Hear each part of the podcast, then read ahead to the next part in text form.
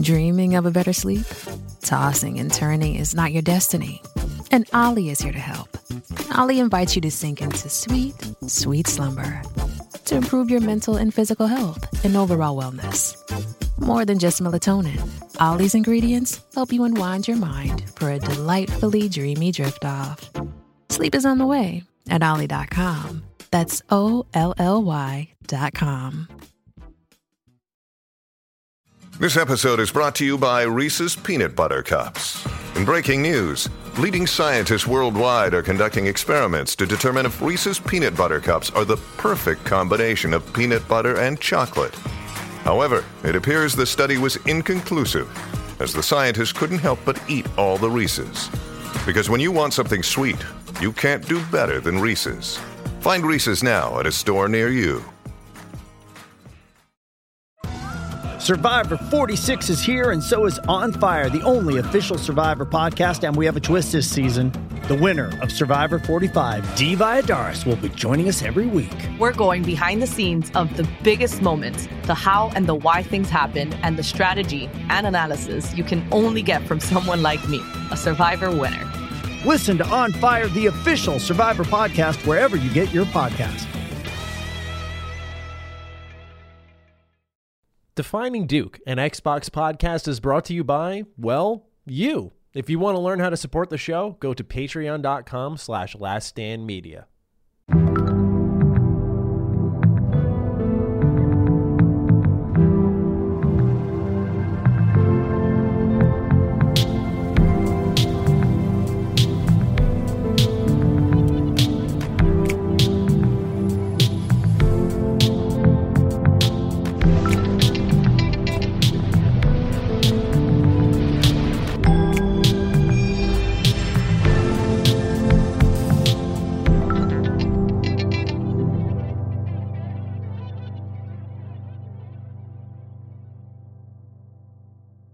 Salutations, everybody. It is Maddie here, and welcome to episode 60 of Defining Duke, an Xbox podcast. Today, I'm joined by, he changed his shirt twice today, Lord Cognito. Yo, it's, it's hot, man. Yeah, sweating it up in that last Sweat- show, huh? Yeah, sweating it up. It was a hot one. You know, mm-hmm. we, we It's warm in here, yeah. Yeah, are we are we we not gonna spoil yet, but No. we? yeah, we wait, we wait, right? Waiting to. Yeah, we want to surprise the audience with this Yeah, one. We, we- did do a show before this, and with recent news, it's going to be a hot one. It's going to be a hot one, yeah? Absolutely, man. It's definitely gonna be a Mm-hmm. hot one, but uh, definitely amped for this one. We got a lot to talk about. Mm-hmm. I'm excited, man. I mean, it's been a it's been an interesting week. It's been I've been under the weather. So salute to you first of all for holding it down. You know, definitely caught a Oh, little yeah, bit of, course. the ultimate. We'll get into that with, with, with Ben, but um, yeah, just man, just try to get over the flu. But then some things came out and gaming kind of perked me back up, and mm-hmm. I'm on the Oh, other I saw, side. bro. You were messaging me back at like 4 a.m. last night or something. Yeah, you, you're mighty sick, huh? Yeah, I, I- may have got a second win due to some games that we'll get into. What's been going on with you, man? You've been putting in hours on things. I have, I have, yeah, yeah. Been a, a lot of Elden Ring hours. I've I've literally neglected almost outside of my relationship every single aspect of my life for this game. I've literally just thrown it all away, man. Like I don't remember the last time I fucking exercised. Like it's it's been wild out here. But yeah, I put over 50 hours into that game. Uh, review is live or impressions, I should say. And uh, we'll be talking about it more on this show. But uh, yeah, as, as you said, I have definitely been putting in the work lately. Proud of that. But uh, it's been a lot. Looking forward to a little bit more of a, a mellow time as we coast into March, where there are games coming out. Like I'm excited for Triangle Strategy, but nothing too intense like Elden Ring. But uh, it has been it has been a fun week. I can't complain because even when I was like going all full speed, this is what we talked about at the beginning of the year, right? You you you move strategically at a brisk pace, so then you can sprint when it when it's time to go, and that's what I did. I was sprinting for Crossfire. I was sprinting for. Yeah, God, I was sprinting for Crossfire. I was sprinting from it, and I was sprinting towards Elden Ring. Uh, so you know, it's it's been a it's been a good sprint. Now I'm going to start coasting into a jog here, and uh, we're we're maintaining the health as wealth. Maybe not health, I should say, because I've I've been sitting on my butt for a while here. But anyway, I could go on. Thank you for asking, Cog, and. For those who want to catch this week's DDU, uh, we just posted it. It is Sea of Ben. We had uh, ex- uh, associate producer. I almost said executive producer, but now I know why I almost said that. Um, associate producer Ben Smith joined us for this episode. It was just him and I, because as Cog said, he was under the weather. So we did a impromptu, highly requested Sea of Thieves show.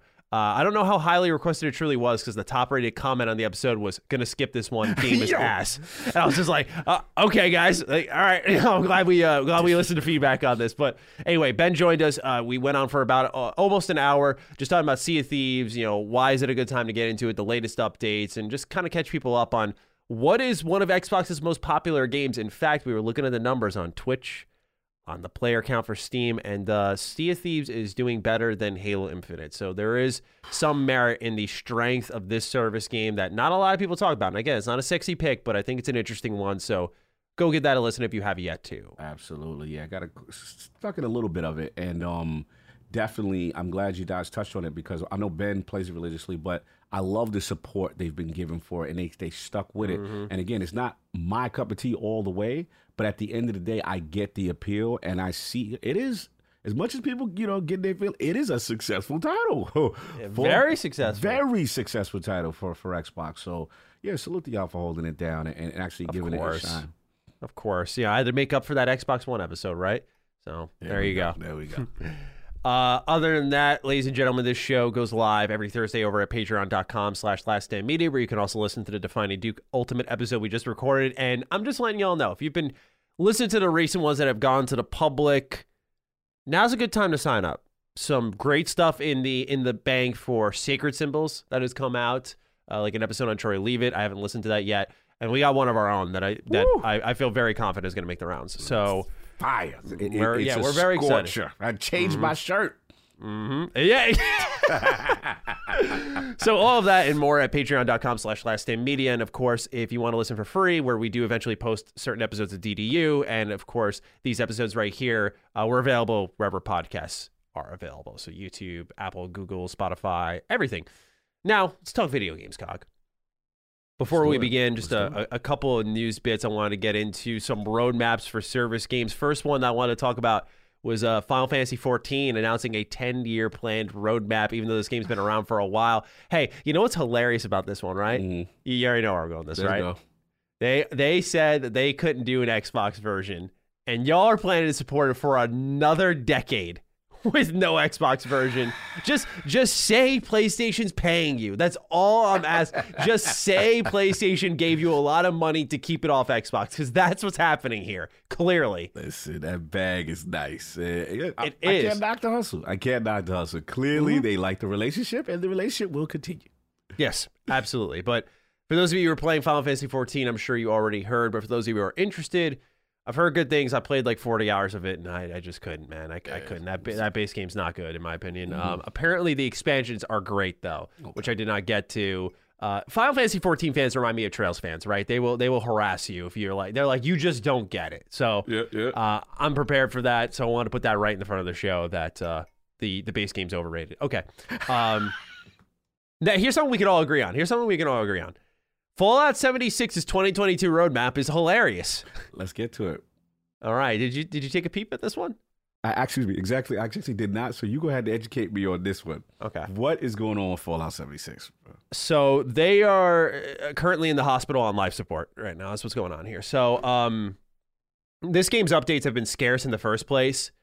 And I'm looking at the 2022 roadmap right now. And for spring, they're doing Invaders from Beyond, which is already available in the PTS. And it's just a new public event that brings aliens into the game. And that was kind of supposed to come out last year. Okay. Um, but now it's coming out in spring this year. And then they're doing a, a quality of life update for Fallout Worlds. They're also doing Test Your Metal, which is a ton of quality of life updates as well. Uh, They include a, a new public event and a, a Fallout First scoreboard upgrade. Upgrade uh, that's in the summer. Then in the fall, so a year and a half later, when Starfield is planning on launching, mind you, Starfield, they're going to launch expeditions for Fallout 76, the Pitt Expeditions, which is uh, for those who don't remember, it was the trailer that's that dropped during last year's E3 show for Xbox, where you saw it and you went, "Oh, the new Fallout game, okay," and it was actually an expansion for 76 that will let us leave the base game map and go on missions, excursions to the Pitt. Uh, this is going to serve as a prequel, so it's definitely interesting because the Pitt's one of the best Fallout 3 DLCs. Yeah. And then the last one is in the winter, Nuka World on Tour, uh, which is uh, more public events, a new region boss, so like one of those bosses you can nuke, and uh, a season 11. Stay tuned. So uh, this this game's it's dead soon. I'm telling you right now. This game is Yeah. so close to dead because I, I have never seen a more killing blow than let's launch our most significant update since since Wastelanders. Mhm. Let's launch that next to Starfield, our biggest game in years. Let's do that. Yeah, yeah, it's weird. Now, how's the player count doing? I was very curious about that. If you know, like Oh, just yeah. off top, is it okay? How's the health of it? I mean, I have not. I'm gonna be brutally honest. The reason why I Mm. do not pay attention to Fallout 76 is just that, like, like I know you have a respect for it, but for me, it's just like I know what they were attempting to do. But I want a mainline Fallout game, so I really have no interest, which is weird because I'm the live service dude. But Mm-hmm. Yeah. yeah, like it just didn't resonate with me. And, and Fallout is just that individual story, and I, I, I like to learn more about you know that particular area, of the waste. Yeah, yeah. You Yeah. know, it just I, I, for whatever reason, just didn't connect. And then I think graphically, it just didn't. Maybe for whatever reason, man. I think you're. I think we all know the reason. It's it's Yeah. not as good as their previous work, man. Like Yeah, it's it's just just not. And uh, the player count is fine. Here's the thing: that is that they're not growing. They're just staying with the same group of people. It's what I said in my my Dark Age of Bethesda video. Like they're just going to continue to milk Fallout fans. Or I'm sorry, it was uh it was the future of Fallout video I made, the, the dark future of Fallout. It's like they're just going to continue to milk these fans until there's nothing left. That's why they're hardly giving anyone. By the way, they promised a while ago mods, pets, four star legendaries, etc., cetera, et cetera. Uh, n- none of these are in the game. Wow. None of these, and they've promised these for years. Mods have been promised since I want to say 2019 Wow. and there's nothing on this roadmap. So again, they I, I tell Fallout fans this all the time because they think I just hate the game and I, I rile up this fan base constantly. I don't mean to, but like they don't give a fuck about you. Like they they're they're gonna they're literally gonna take your money and run. So uh, if you're still in that game, get out. That's my suggestion. Let it die. Let us all move on. It is what it is. All right, uh, just some moves on the Xbox front of things here. Some international hires. I saw the headlines talking about a Seiji Tanaka who's been hired in Japan as a developer partner manager. But after a little bit of digging on some websites, I found that Kevin Taiwa Kim had been hired as a global expansion incubator manager in South Korea. Rod Chang had been hired as a senior director of Asia Gaming in China, and Temi Afolabi had been hired as a global expansion incubator GXI manager in Africa. So Xbox has always come up short in the air, in the international department. Uh, so this was kind of noteworthy, I thought, just because uh, they're making moves here, especially, of course, the developer partner manager for Japan being the most exciting one. So, Cog, any thoughts on that? Yeah, very exciting. I, I like to hear stuff like that. I, I like Mm-hmm. to hear progression in the region and, and attempts, right, to to Yes, to all we ask bolster, right? That's all we yeah. We want bolster relationships development, and Mm-hmm. yeah, let's see if there's actually going to be fruit of this. That that's the next question. What's what are the steps involved with the role, and can they pull talent in? Yes, and especially since they're finally building talent in these other areas. Uh, not that they weren't there, but um, they're doing more.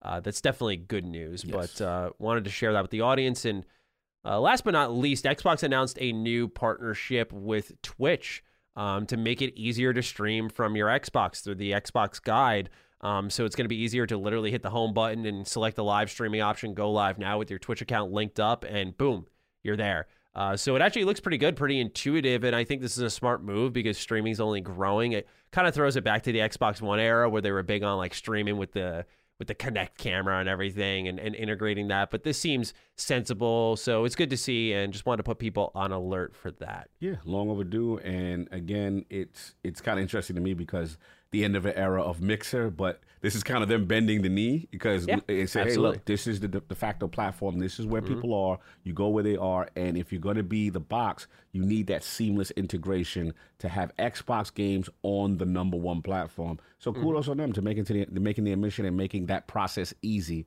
And you know, Amazon and, and, and Microsoft, Azure and AWS working together a little bit. Mm-hmm. You know. hmm We like it. All right, some write ins from the audience here. We got plenty to get through in this episode. Thank you to everyone who writes into our show, where we're doing uh, quite well nowadays. Uncam Talked is our first one. Hey, Lord Matty and Mr. Cognito plays. We've got an official casting for the Fallout TV show with the main character being played by Walton Goggins. Additionally, it is believed that Goggins will be playing a ghoul. There's not too much else to be said about this particular news bit, so I'd like to ask a simple little question. What do you guys hope to see out of a Fallout TV show? What setting? Should it follow the narrative of one of the games or be something completely new? With the main character potentially being a ghoul, I'm excited for the possibility of contrasting life before and after the bombs drop. Have a my mac and cheese is irradiated, irradiated kind of day.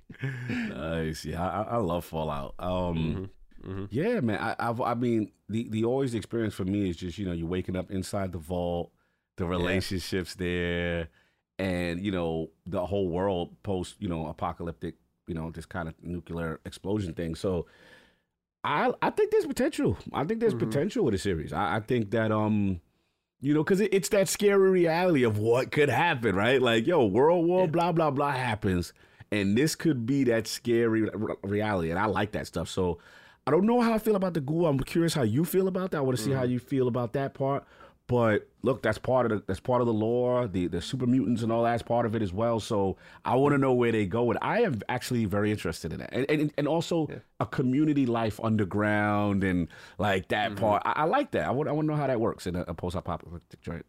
Yeah, I'm I'm not optimistic. I sh- I would say, but it's a show that I'm very morbidly curious about. You know, it's definitely one that I share the same sentiment as Unkempt Talk about. There is potential with a main ghoul character to you know the, these are creatures that were so irradiated that they've lived for many years and their brains eventually rot and there can be a humanizing story there as they kind of lose themselves it's something that fallout really never tackled uh, with much tact i thought like you would have moments like in fallout 4 where the Vault-Tec representative you'll meet him again in Goodneighbor if you stay the night at one of the hotels that are there and it's a really cool moment because it's like holy crap all these years later after the bombs dropped here he is like 200 years later. It's really cool. So there's a great perspective that can be provided there with a main ghoul character. I just hope they stay away from what makes the games the games right? Which is you are the centerpiece of this universe just saying bonkers shit. And and and it's really the supporting cast that lifts you up and how they respond to you and react to you because they're all very human like characters or in some cases mutant like characters but Mm-hmm. I just hope it doesn't follow the narrative of one of the games. I, I don't think it will. You know, the Fallout series isn't sh- a stranger to good, good ghoul characters, though. Like, I think of Harold as one of them, who's been a mainstay for a while in the series. But it's one that I also, again, I mentioned at the start of this morbid curiosity because I look at it and I go, who thought of this and said, this is the next thing we got to do for Fallout as a, a TV show? Interesting. Uh, it's just right, like not the game. Not that there isn't some type of game in development. We don't know that yet, but a TV show. I mean, the the business sense is there. Obviously, like oh, look at The Witcher. Let's have that same effect for Fallout. Okay, sure. I think Fallout Shelter kind of provided you guys that and put you all on the map on a more casual level. But okay, we'll do that. But for the consumer, for the fan base, I don't know what this is actually offering that you know we really want from this series. But I'm open to it because like I was, dude, when you were seeing the leaked, did you ever see the leaked set photos for The Witcher where they were wearing the uh, the trash bag armor Yeah, sets? yeah, yeah, Man. I was shitting on that thing left and right. And then the show comes out and it's actually pretty good. You know, it's a little messy in certain points because they don't explain certain things to you. Yeah, But they all over the place timeline wise sometimes. so Yeah, you gotta yeah. cap- yeah. But uh, you know, I, I- I'll keep an open mind because you know I was I don't want to say I was proven wrong with The Witcher because again Mm-hmm. I think there was a lot wrong with the first season, but it was way better than I expected, and and these video game adaptations have improved. So cautiously optimistic, but this is a pre Halo TV show world where I could see that and it could just wreck my shit, and I'll be like, you know what, never mind, never Oh, mind. The only thing I find interesting is that they're pitching a show. Where's the game? like, like so, so it's like. Don't get me started. Yeah, I know. I'm, I'm not trying to get that open that can, but I was thinking, I'm like, it's interesting that they value it to that point that they want to get into entertainment and media, but where's Yeah. the game? Where's the mainline Yeah. Fallout game? Let, let, let's Dude. let's get that going. Again, we got that list of Phil Spencer questions. Number one, Oh, when yeah, he's here. Yes. I don't care about the order, the cadence, the current events. It's like Phil, where's Fallout? What's going on? Fallout. Let's do it. All right, let's talk with Paul S next. Hey, Dukes. Uh, after, as a longtime member of Team Health is Wealth, I love finding ways to gamify my workouts. A few months ago, into the pandemic, I got a Peloton bike for my house and haven't looked back since then. Last week, Peloton announced their first video game based workout. It's an amplitude style lane rhythm game that you control with the bike. It's not the best game I've ever played, but I think it's a cool step into the future of fitness instruction. Do you guys also like to game up your workouts, or have you tried any game style training programs? Thanks, Paul. We've talked about gaming up like our, our supplement routine. But have you heard of this? I thought this was actually kind of cool. Yeah, it's pretty cool. I mean, you know, I I have heard of it. The thing for me is like when I, when he says game. Shout out to Paul and, and salute to the Health is Wealth movement. What I like about it is I always try to include gaming in the workout because it's like think of yourself mm. as a character. You're trying to improve. You know, yeah, what I'm, saying? I'm the same man. Yeah. It's so whack, but it works. Geeky, but it works. It's like you're leveling up, you're getting experience. You know, let me put let me put one more of my strength ac- attribute here. you know what I'm yeah, saying? yeah. My endurance is up. Like it, it's a fun thing. So with me, gamifying is more the music, the mindset. And, and, and bringing geek culture to it, right? And then the second part for me, I will give. I, I know we got to talk about the Xbox One episode again. Please watch it if you can.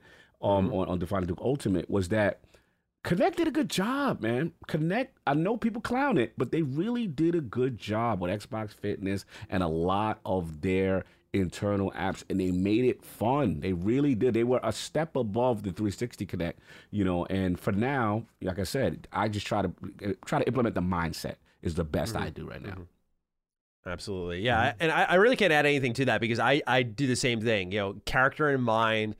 Uh, I, I, I put on the music that gets me amped from probably the latest games I'm playing or ones like historically I've played. That's the trick. That's the trick because I used to try to be normal gym guy. I was listening to like 50 Cent. and I love 50, right? But like I just I tried to pump it up in the gym. I'll listen to a little heavy metal because I hear people in the gym like, I'm like, that's got to be the hype up music. No, man, it's video games. Video that game shit music. works. Throw Yeah. on a Dark Souls boss track. I'm putting out an extra set. Yeah, it's just it's done. It's I'm over. there. It's it's funny, especially like tough boss encounters and things that you went through. You like, oh, I mm-hmm. remember what I was doing. It- it- it- I don't know what it is about video game music. It connects with me more emotionally during a workout, and I'm hip hop to the core. And it's Yeah, funny yeah. you said that. So it's like I can't really. With me, I can't really do cardio. To hip hop because I'm too busy talking in other words, and then you out of breath. I oh, need, you know what I'm saying? Like you can't be You can't help but rap the whole time rap you- the whole. You try to, you know, like nah, like I can do that sometimes when it comes to lifting, but when it comes to car, you know what I'm talking about. When it comes No, I to don't. That's why it's so funny. Listen, man, I can't do that. Like, so for me, it's funny because I listen to some real, like, again, like I know right now Halo Infinite soundtracks are on my joint right now. I got a lot of Tekken music. I'm a big Yeah, Final Fantasy Seven nerd. Some of the boss encounters there, and like I was listening to Sephiroth's music, and it's just like it takes me to that place when you're in the mix, and it makes me push through. It's weird. Yeah, absolutely. No, it's not. I think I think it works. And and legitimately, ladies and gentlemen, if you have an ego about it, you got to be the normal gym guy. Just throw on the game soundtrack. You'll be surprised how effective it is and, and how you connect to that moment. Support the dance by the soundtrack. Yeah, yeah, yeah. Absolutely. All right, Michael Buffle's up next. I thought this writing was just hilarious. Hey, Dukes, since you guys are Mets fans, sorry about that. I thought of a good comparison to Sony and Microsoft. The Yankees are like Sony with a great history of success resting on their methods that have led to said success and cultivating talent from within. Aaron Judge might be the naughty dog of the team, while G- Gary Sanchez is the media molecule. then you have the Mets, less history, very little success, and ownership that never got it right. But then comes Steve Cohen and all of his money to just buy anything he wants to help him bring a championship to the Mets fan base. Francisco Lindor is his ZeniMax, and Max Scherzer is his Activision. Hope you guys have got your tickets to opening day on April 1st, but the season won't start until June. Kind of day. I just, I love Mm, this. I I, like love this very personally tailored writing. It was good, Mike. I, I like where you go with it. Not everything is one to one. I don't think the Xbox are the Mets. Yeah, they had Xbox- success. They had yeah, way yeah. more success than the Mets. way more successful than the Mets. And, like it, Xbox would probably be more closer to the Yankees on some level, but I, I understand what he's saying with the Yankee part to Sony on pedigree. But if you look at the way Xbox is operating right now, to mm. me they mirror the Yankees in the Steinberg era, era where it was just acquisition, acquisition. They're mm-hmm. getting this person, they're getting that. I remember when it like whoever was the biggest free agent that the Yankees were snatching. Like, you know what I'm saying? Cano, A-Rod. Yeah, Hey, it was yeah, all, all- whoever, Tex- Teixeira, like any of the big pictures, they were acquiring. Like it was just Mm-hmm. that. But I, I like where he's trying to go with it, and there are some some things here. But um, yeah, man. I mean, it, it- it's fun. I just I just like what Xbox is competing as far as from an acquisition standpoint, and trying to improve. So I do like this because this, this is actually good fun. And uh, yeah, look out for the Mets though. Look out for the Mets. Yeah, hmm they're coming. They're coming. Whether the season starts in April or not, they're Nah, that's another story. If you're an athlete, you know the greatest motivator of all is the fear of letting your teammates down. After all, a team is only as good as its weakest link. So you owe it to those wearing the same jersey as you to be your best every time you step on the field. That's why there's no vape in team. When you vape, you can expose your lungs to toxic chemicals that can damage your lungs. If you're a step behind, the team's a step behind. Brought to you by The Real Cost and the FDA. This episode is brought to you by Reese's Peanut Butter Cups. In breaking news, leading scientists worldwide are conducting experiments to determine if Reese's Peanut Butter Cups are the perfect combination of peanut butter and chocolate. However, it appears the study was inconclusive, as the scientists couldn't help but eat all the Reese's. Because when you want something sweet, you can't do better than Reese's. Find Reese's now at a store near you. All right. We got two very kind write ins that I wanted to shout out here as well. And Then we'll get into our true beginning questions. First one goes to Jordan Feldado, or Feldudo, sorry. Maddie, I was listening to the last episode of DD when you told us about how the numbers dipped after Carrick left and how you took it a bit personally. I wanted to remind you how you got here and where you are now.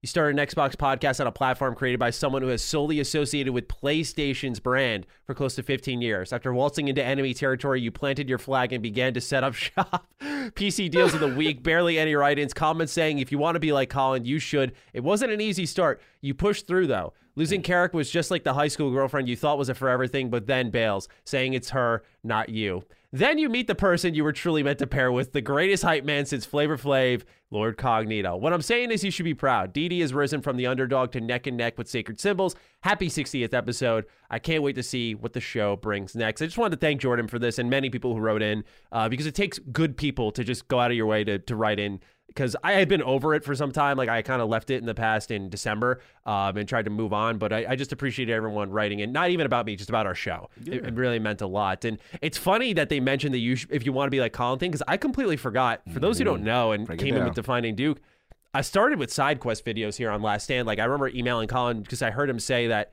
Sweeney and Chris were going to do YouTube videos. And mm-hmm. I had a ton of extra time where I was like, well, let me just see if like Colin's interested. I was like, hey, dude, like I make a ton of videos. Like I'd love to have an avenue to talk about PlayStation games. You know, I can make videos for you if you'd like. Colin was all about it.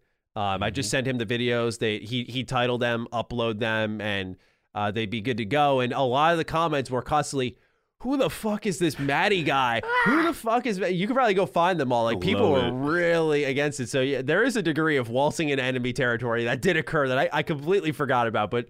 Uh, Just a little history lesson for those who started listening with DD and didn't catch those videos, but I, I thought that was really funny. And thank you, Jordan, for, for writing with that. it does mean a lot. That That's so dope. And, and a lot of actually I didn't know. So it's cool mm-hmm. for me to learn, you know, the, the, history. And yeah, man, look, you stuck with it. And, and, we're building something now special. I'm glad to be mm-hmm. a part of it. I'm glad for Hell people yeah. writing in and, and saying the kind words because, again, I know I get a lot of credit, but I always defer the credit a lot back to you, brother. Like, you really – started something really special, and I love what we're building here. And it's cool to see people appreciate the the origin stories to to where it is, right? And, and that's you, dope. Man. That's dope. Thank you, man. I appreciate it. We couldn't do it without you. So it's a team effort. That's team why effort. you know, like on a side note, like we're I'll, I'll say this much: next uh, DD, DDU episode is an interview, and a lot of people are like you know, Maddie, why, why didn't you do the interview by yourself like Colin? It's like, well, and this is no offense to Colin and how they operate their interviews, but I don't want to make this all about me. And I'm not saying Colin's doing that to make it all about him, mm-hmm. but I want it to be a team thing. Like even, you know, we talked about adding a third person eventually. We don't know when that'll happen, mm-hmm. uh, but you know, like this is something that like, even when that happens, like I, I want the team on board. Like yes. maybe sometimes one of us will have to bow out. Maybe sometimes I'll have to do an interview by myself or Cog will do it by himself. Like that's fine, but as often as it can, I want it to be about us, not just one of us, because I, I, think agree. that that lifts the whole show up. No, I agree, and, and I, I, love the flexibility there, and I, also like it's a differentiator because at the mm. end, at the end of the day, you know, everyone has their lane, and it's cool. You know, everyone has to be do exactly what the other person is doing, and, and I actually like that aspect of it. Yeah, and again, it just speaks to you know why Last Stand works, which is we kind of run our shows the way we want to. Exactly. So you know, we don't have to do like what Colin does and Colin has to do. We do. So and we have the freedom to do good. it. So salute the last stand. Like it's so cool. Absolutely. Mm-hmm. Absolutely. All right, this one's for you, Cog. Brandon Stark writes in Howdy, gents. I'd like to shout out and thank Cog for getting me hyped for Destiny again. I've been playing on and off since 2014 and didn't see myself coming back for this expansion. As of the time of writing, I feel like a kid on Christmas waiting for the game to go back online with the new content. No question, just a fun thought. Thanks for reading and have a you're in a queue because the servers are at capacity on launch day kind of day. I mean, Cog, you get a ton of positive write-ins every week, but this one, man, I'd say you gotta give yourself a tip of the cap because you're leading the charge on a little sliver of our audience that's all about Destiny. So you're getting them back in. Yeah, man. I was surprised to be honest, like how many people hit me up and was like, "Yo, I'm coming back," and they mm. always do a smart thing with the expansion, and we'll get into what, what I'm playing and stuff like that. Unless you want me to transition right in. Let's transition. Let's That's kind of transition what I was right setting in. up. Yeah, so it's per- perfect setup. So yeah, like it's it's always fun to see people hit me up like, "Yo, you know, I'm thinking about coming back." Because the, the biggest deterrent when Destiny drops a new expansion is people like, "Yo, I hate feeling left behind." Right, and you guys are so much powerful. Your light so stronger, and I'm playing catch up, but no one wants to help me. And the beauty that they did probably about a year, maybe a year and a half ago, is just say, hey, when a new expansion comes out, everyone is reset at that the newest light level, and they're on the same level, and you can mm. play together at the thing. Let me tell you right now, look, not exaggerating because I am a fanboy for this game, but the Witch Queen right now, I'm about halfway through. Okay. This is arguably so far the greatest Destiny campaign I've played. Oh, Like, okay. It's living up. Okay. It is truly living up. And, and the thing Nice. about it that I love right now is one of the major complaints I've always had is they have this great lore, great story, all these characters, but I never got the sense of a connected universe all the time. Hmm. Oh no, no. This is their end game. This is this is Destiny end game. Savathun is here. Shout out to the voice actress Debra Wilson. Oh my god. She is killing. I don't know if you've paid attention. She took over the Twitter account for Destiny account. Mm, yeah, I, I- I saw that change. I saw that change. she let me tell you every time she character she voices this character bro she makes you uncomfortable. She's cunning. She you don't know what to expect. Like the way this was plotted and they schemed to take the light away from they're using guardians own power against them. And the way it's written and it's just it, it's been building up for about a couple of seasons. They've really landed the plane. And now i'm playing a campaign i will say that um the, the the other issue that most people had with it was that the campaigns always felt easy. You just smashed through it. So you never really felt a threat with the Taken King because it's like you just smashed through it until you got to the raid. With this, oh yo, legendary is the perfect difficulty. There is something to be said when you're fighting Hive Guardians and they're using supers that can one hit you, and mm. it's a challenge, bro. And I will say that the skyboxes absolutely stunning. Like her throne world, Savathun's, it's just decadent and it's amazing. And then there's some great twists and turns. I don't want to spoil too much. There's so much depth here. And yeah, they, they got it. Bungie did their homework. This is probably one of the most exhilarating campaigns. And I, I spoke to people who finished it, and they said, Cog, they did that. So, Witch mm. Queen's out. Go pick it up. If you want to get back into Destiny, this is the time. Now is the oh, time. You're gonna be at light level with everyone. And hey, you know, hit up hit up your boy. You know, we can help people out with strikes. The clan mm-hmm. is almost at capacity. So if you hit me up, it might be too late at this point. but we always fill up with we do attendance checks. Hey, you ever played two months? All right, pull boom out. get the next Yeah, one. yeah. I remember you said that. Yeah. so that's what it is. But you, delivered. on the other hand, have been playing something that right now the streets are talking critically acclaimed. Yes, yes, yes. Undeniable. What is this game you've been playing? Uh, I've been playing Elden Ring. Uh, I got it last week. Uh, I've had it for eight days, and I've already got uh, about 55 hours in. Which, you know, I want to clarify for people.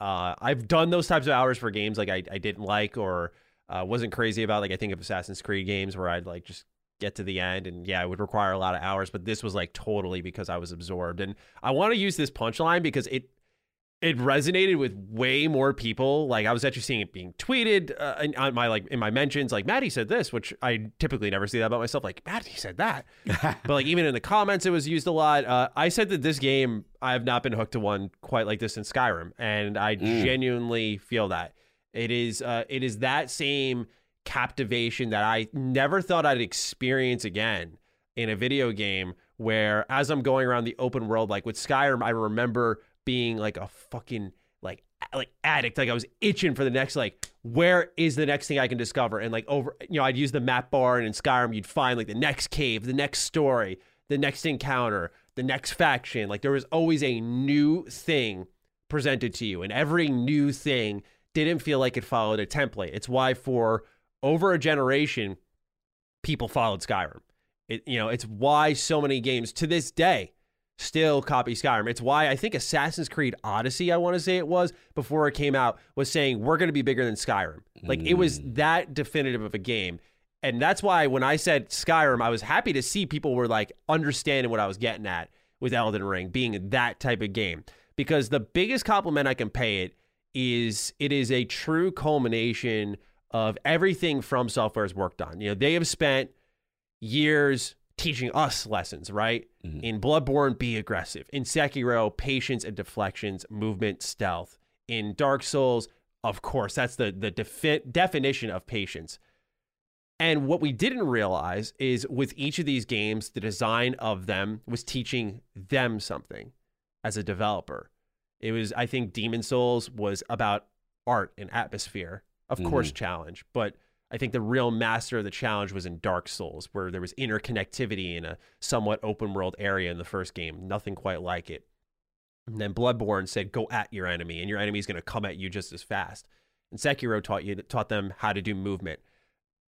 And all of this pools together in this magnum opus open world that is Elden Ring. It is this triumph of game design that just melds everything they've learned for over a decade into one title where there's inspiration oozing out everything. You'll see the castles of Demon's Souls, the gothic like towers of Bloodborne, like from the mm. art to the execution, like it's all there. And it's mm. incredible. And it's a, a really a true feeling of what we always hear Todd Howard say of see that, go there, something's oh, there. Oh, I love Truly that. beyond the horizon. And what's beautiful is I highlighted this in my review as well.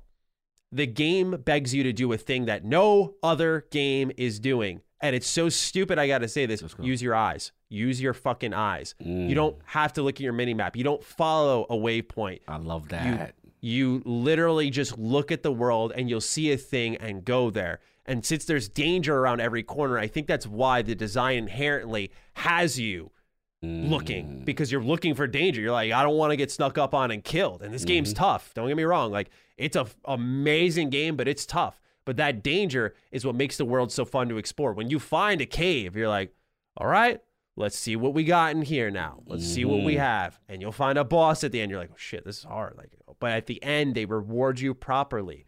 Mm. It's that I wouldn't even call it a cycle because a cycle demands repetition, like a beginning, middle, end that keeps repeating.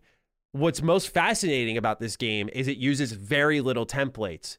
And anything that hmm. they do use that's reused, like I'd say a dragon fight, are totally different by design with every dragon fight you encounter. They all fight you differently, use different abilities okay. to I'd say the most reused asset they have is the catacombs, which are still incredibly rare. Mm-hmm. But this game follows no template. It defined mm. its own. It's literally its own thing. And that's why, like, these reviews for some maybe like a, a moment of there's just no way. In fact, Colin was talking in our personal Discord about Yeah, like yeah. there's just no way. And I was telling him like, way. Like it is it is absolutely that good. It is Wow. absolutely that good. It is uh it is gonna be a I'll say this right up front. Let's go. No hyperbole. Again, I've had a lot of time to play the game, Let's get it. think about it. It's gonna be hard to budge this game off a game of the year list for a lot of people. Like Mm. it's at least gonna sit in the top three for many lists. Prepare to hear about it for many years. This is kind of the Breath of the Wild moment. Like, the, and I know a lot of people get tired of hearing about that game. I understand, but this really is that on a level that uh, will be followed and replicated for years to come. Fortunately, not in a fucking art style, but hopefully in design, in a way where it's like, here's how you like we saw inklings of this. Apparently, I haven't played it yet. Horizon Forbidden West did a little bit of this, where you Yeah. see this, you go there. We also saw Ghost of Tsushima do it in a Yeah, really great way. That's why That that, game me, really yeah. Mm-hmm. clicked, right? Because it wasn't constantly waypoint checking you. Yep. It was using the world and guiding you with the wind. Like that Yes. is where open world games are That's why heading. And it. if they continue to go that way and Elden Ring's design is followed and at least emulated in some way, we're going to be in a good spot, I think. I think we're going to start to see much more a, a much more improved genre. So do Uh, so- so good, man. I'm sorry not to cut you, but you No, got you're me thinking. Like, do you think it's a it's like a moment, like an inflection point on open world game design, or do you think they just did it better than everyone else? I think it rewrites open world design. Oh, I really wow, do. it's a moment I- then. I really do. Okay. Because what it does is what I wish so many games did when they transition to a new genre is one of my worries going in was are they going to leave behind what made these games so popular in the first place, Good which is the meticulous, handcrafted dungeons, the secrets around every corner, and you still have those narrowed down dungeon experiences that are very Dark Souls, Bloodborne that you've come to know and love. But what's amazing is they somehow in that point A to point B travel also have those little moments of hold on, there's some ruins over there, and that's an enemy I've never seen before. And oh, there's a stair set in these ruins, and it leads to a locked door. And oh, I have the key that I just found nearby. You unlock the door. There's a random boss that's a shadow in here, and behind the door of this shadow is a secret spell that I can't get anywhere else. Like there are so many moments that really will, and you won't know it till you play it. Mm. There are moments that you'll see where you go, "That was side content?" Question mark. Like you were again, I'm not. I know it's going to come across hyperbolic. I'm not going to get over defensive about it because I absolutely stand by it. Like this Mm. game will, if if it will, it will develop patience for people because they will love what they see so much. They will love what they're experiencing so much. They will want to get through it. And Mm. I put again on the scope of this game. I think it's worthwhile noting with the hours I put in. I genuinely, I genuinely don't feel close to done Mm. like main side content. I have friends that are ahead of me Mm. and they're not close to done. They're in like the 70 hour area. This is a Bro. I mean, you want to talk about an impressive game. You, I'll be with this one for a while. all I will say is, as a guy who is not a Souls guy, I knew that if they execute this, this had the potential to be outstanding. And the consensus is what you are saying that this is a moment, this is excellence, and damn it, I might have to try. Um, I'm telling you, man, it might be worth it because it's a, it, it really is a moment, and it's one that I think I'll always remember. Because again, as a critic, like some games are just another review, and I don't mean that like I treat them differently, but there's a hype level, and when I was playing it. You could even tell amongst the press, like usually people in YouTube and press circles mumble and murmur, and you hear things as the process goes along. Yeah. This game was so good. There was like an astute respect for Mm. FromSoft on like a leak front, on a conversation front. Like the effort level across content and reviews and thoroughness was higher than I've ever seen. This game brought the best out of everybody too, And- and this which game is was- something you don't see. Last point I'll say this game was very much hyped. There was a lot of pressure on this game, too. Let's be Yeah. A lot Yeah. of pressure coming in, but A rare moment man. of true delivery. Yeah, salute. So every game has to be on watch now because Elden Ring has arrived. Elden Ring's outside, y'all. Y'all heard it here first. Mm-hmm. Mr. Matty plays. Oh yeah. So we will we will see what the audience thinks. I'm looking forward to some write-ins on that. Now let's talk more with the audience.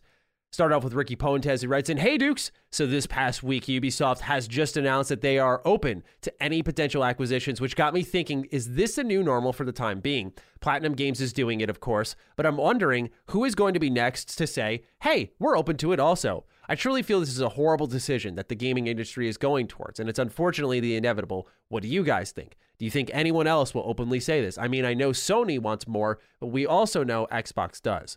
Anywho, have a lose your favorite IP to Sony or Microsoft kind of day. Thank you for writing in, Ricky. Uh, Ricky. So, Cog. I mean, th- I just thought it was fascinating to hear another team go like, "Yeah, yeah, we're we're cool with it. We're, cool with it." When we see these money being thrown around, of course we're cool with it. Everybody's talking, man. It's like I said, we're in a new era, 2022. Starting off crazy, right? With, with already the two mega moves and things else we're going to talk about later. But it, it's uh, the way I met it. Uh, the way I'm always a person that thinks that I'm more of a realist in the sense of like you got to deal with the trends and the inevitable. And Sure. I know that there are situations that we have to be very cognizant of that could lead the industry in a way that we may not see right now, right? And I'm I'm aware of that, you know, whether it be from an independent game developer standpoint, from a double A standpoint, that if everything gets consolidated, yo, you know, that some people are not going to survive if they're not in the subscription model, right? If they're not selected, hey guy, you know, I, my game's good enough to be, but you know, mm-hmm. you're not picked. So I understand that. There, it, I'm not trying to make it seem like it's all sunshine and rainbows and everything is perfect. There are some things you have to look at from a long term standpoint and be concerned.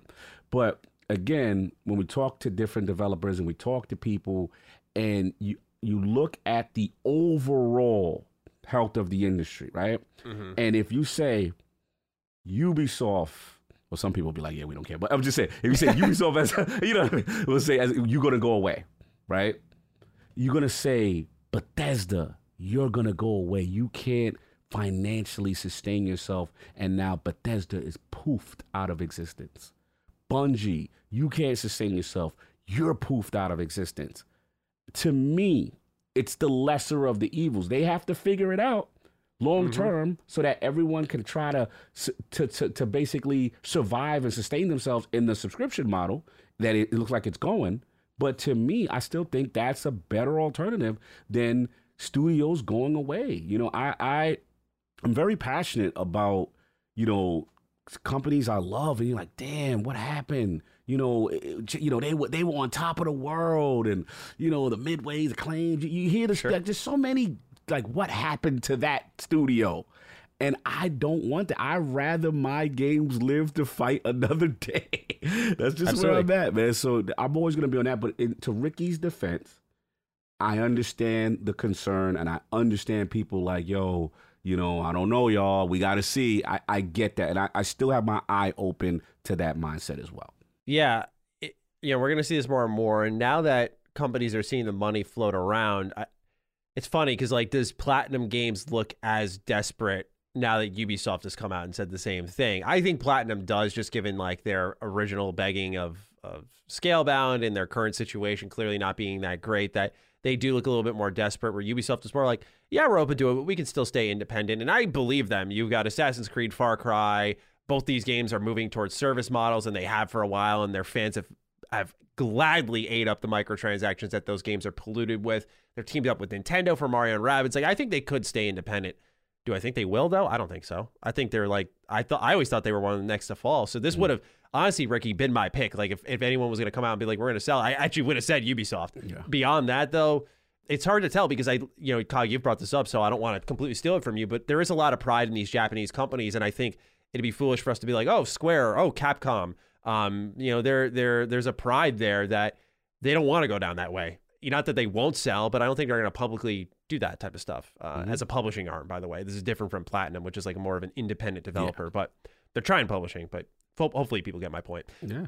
but yeah, it's it's it's an interesting dis- direction. I think it's a fun direction because again, I'm a sports fan, so I'm just like, who's going where? And actually, we have a news bit here that kind of functions like a sports transaction where a studio was extracted by Tencent out of another publishing arm. Where we have now learned you can buy these companies.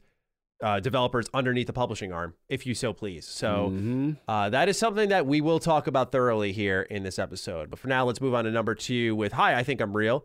Hey, Slitterheads, I have w- a fun one for you, boys.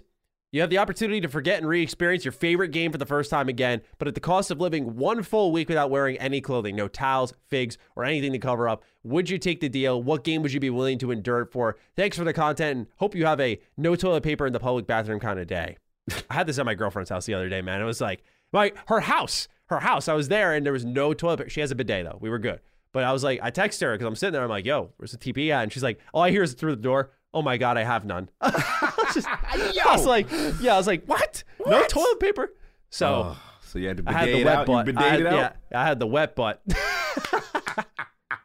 Shout out to y'all bidet users. Yeah, listen, well, that's where it actually comes into play, and it, it's a save. So I give you that. Dude, it was a hose unlike anything else. I'm All right, with- so you you taking the clothes off for uh for Destiny 2? You know what's funny? I thought about it too. Yeah, I had to get butt naked for Destiny. Really? Destiny? Yeah, you okay. know why? that's- You know why? Because at first I was like, "Oh, I'm gonna go Halo. I'm gonna go Tekken." right. But I gotta be real. Like I gotta Not start XCOM? really. No, XCOM is worthy. Hmm, They're Okay. butt naked worthy. There's no doubt. this, is, this is the butt naked chronicles, right? That's what we doing. All right. So, listen. As much. I've never played a game like Destiny. I gotta give Destiny its flowers. Uh, Enough of me downplaying it like it's this Yeah, no, thing that have everyone hates. This game is love. This game is love. This game is still going strong. I've never seen a game like this. Mm-hmm. I'm playing a game. What is it? 20. When did this game launch? This was 10 years ago. Yeah, yeah. 10 I am playing a game that I've never played 10 years strong. And when I pick it up, it's like it's like you fall in love all over again. The shooting mechanics, the story, and they're at the pinnacle. Nice. So to his to his point, I wouldn't be who I am without Destiny.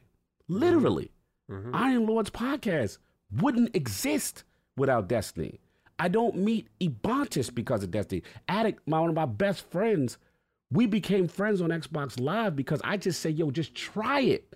And if you try it, I'll buy it. If you hate it, if you don't like it, I'll buy it. Like we did an Assassin's Creed Unity Destiny trade at the time. Oh, Unity. Wow. Yeah, and I, he was like, "You play Unity? I, I sorry, cool. And if you play it and you like it, we got to rock. We've been friends. Iron Lord Podcast creates because of that, right? Mhm. Ebontis, my, my host for the Last Word. I've met so many people in real life. That's the Gary and just so many content creators that in Fallout plays we just had on. Like, I owe so much to Destiny. Like, it, I really do. And I gotta give it. It's. I know it's not popular for some, and I know some people can't stand it, but I'm getting butt naked for Destiny, straight up. So you got to Yeah. deal with me in in the buff. yeah, yeah, yeah. No, man, no, that's no problem. You're in great shape. So, which You're what you putting on a doing? What, what, what, what you dropping it like it's hot for what? That's what I want to know. Oh, What we man. doing? It's a lot of options, huh? Um, Yeah, I'm of course, Co- Co- Kotor's on that list, right? Like just the and and for me, it's not even like a life impact. It's like, oh man, I could kind of just play that again and not know a thing, and just and and know that I would eventually replay that game like thirty more times. like, oh man, that would just be great to know that I could go in completely blind to that game, not know about the twist, the infamous Kotor twist, and just experience that. Mhm. I'll always remember that moment as a kid. So yeah, there's that. But you got me thinking on the career level too, and I'm like, what Oh, game had that impact? And it's Think so funny because. I, I might get naked for Fallout 4. I, that's what I'm saying. Let's go. I, I If was saying, it- if I don't hear Fallout or one of the Elder Scrolls, Yeah. we gonna talk. yeah, no, I, I- I think it's got to be Fallout 4 because while it's not my favorite out of everything BGS made, actually, Skyrim. I'm sorry. Let's Okay, roll it back. a okay, little roll bit it back, Let's roll it back. Let's roll back to the true impact it here back. because Skyrim was the game that got me started with all of this. I remember little little backstory here. I remember sitting down in my computer class and I was ignoring my schoolwork because I would have I would reread the same Skyrim previews like every other day in class because I was just obsessed with this game. I couldn't wait. I would just see if there was any new screenshots, gameplay details, anything at all. And that's all I did. And then it came out, made some rare weapon guides. I remember like coming in my room, my email was hooked up to my YouTube account. So all I heard was like the boof, boof, boof, like the updates coming through because so many people were commenting and liking the video. And, and they used to send you an email notification for each of those. So I was like leaping up and down in my bedroom. And a little I know that was the start of everything. If I didn't cover Bethesda there, then it didn't lead me to Fallout 4, which then event, you know, eventually with how far Xbox has reached with all the other Bethesda-like games I covered through inXile, Obsidian, that I would de- be doing a lot of Xbox content. So that really was in a spider web like way that moment where like yeah, probably more than KOTOR if I'm talking about a life impact. You know, Skyrim's the the the the butt naked game. That's the brother. Listen, the way you just described. Uh, that's why I know both of we both said the correct choices because Mm-hmm. the way you just described that with Skyrim. I remember going to Reddit post, that's the game, Crucible, and I'm reading the minutia on weapon rolls and perk combinations, and this is a god roll and that, and I'm writing this stuff down, and I'm, I'm playing in my app Mm-hmm. outside of the game, and I like I can't wait to test this build when I come home. Like Mm. that's when you know when the game transcends outside of the house, and you're still thinking about it, and then on top of that, have an impact on you as a creator. By far, It- it- it's Yeah. it's that. So we both made. I think we both. And, and in some time. I could see Elden Ring like entering that list because you the what you just mentioned about the like being away from it and thinking about it. It's not just being away from it, but when I was waking up this last week, man, it was like a trance. Like I woke up and I was like, oh, I gotta fucking work today. I love my job, bro, but I was like. I, I was like, I, I need to go play Elden Ring, and like I would try to think of ways I could cheat sometime, and I was like, this is bad. I was like, this is bad. Like, I've never liked this. when you don't want to do real life responsibilities Mm-hmm. and you sit there like i literally forced myself to go to the gym yes it was the day before because i was sick i really should have stayed home but i was like Yeah. you know what i know what's about to happen Mm-hmm. destiny's gonna drop let me get this in now so i can Mm-hmm. at least have gotten in some work this week because i know how i get with that game. And it, yeah it's, it's only only certain games that do that to you. So yes that's the throw it up. Drop it like it's hot game. Yeah, there we go.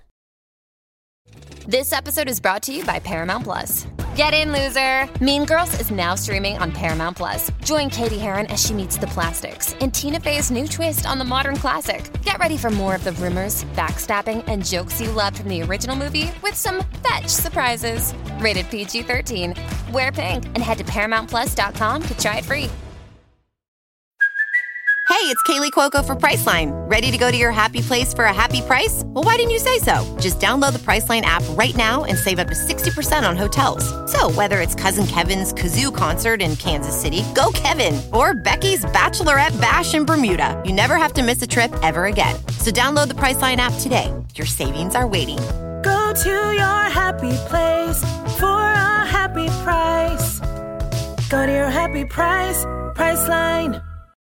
Number three goes to Raymond Stewart, who writes, and hey Dukes, in regards to Xbox needing more shows like Nintendo Directs, personally, I want to hear more about what's going on, just like everyone else.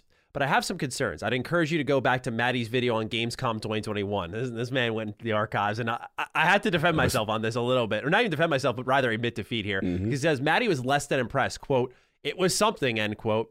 The issue is one of expectations. Rarely does Nintendo come out with their directs pleasing everyone.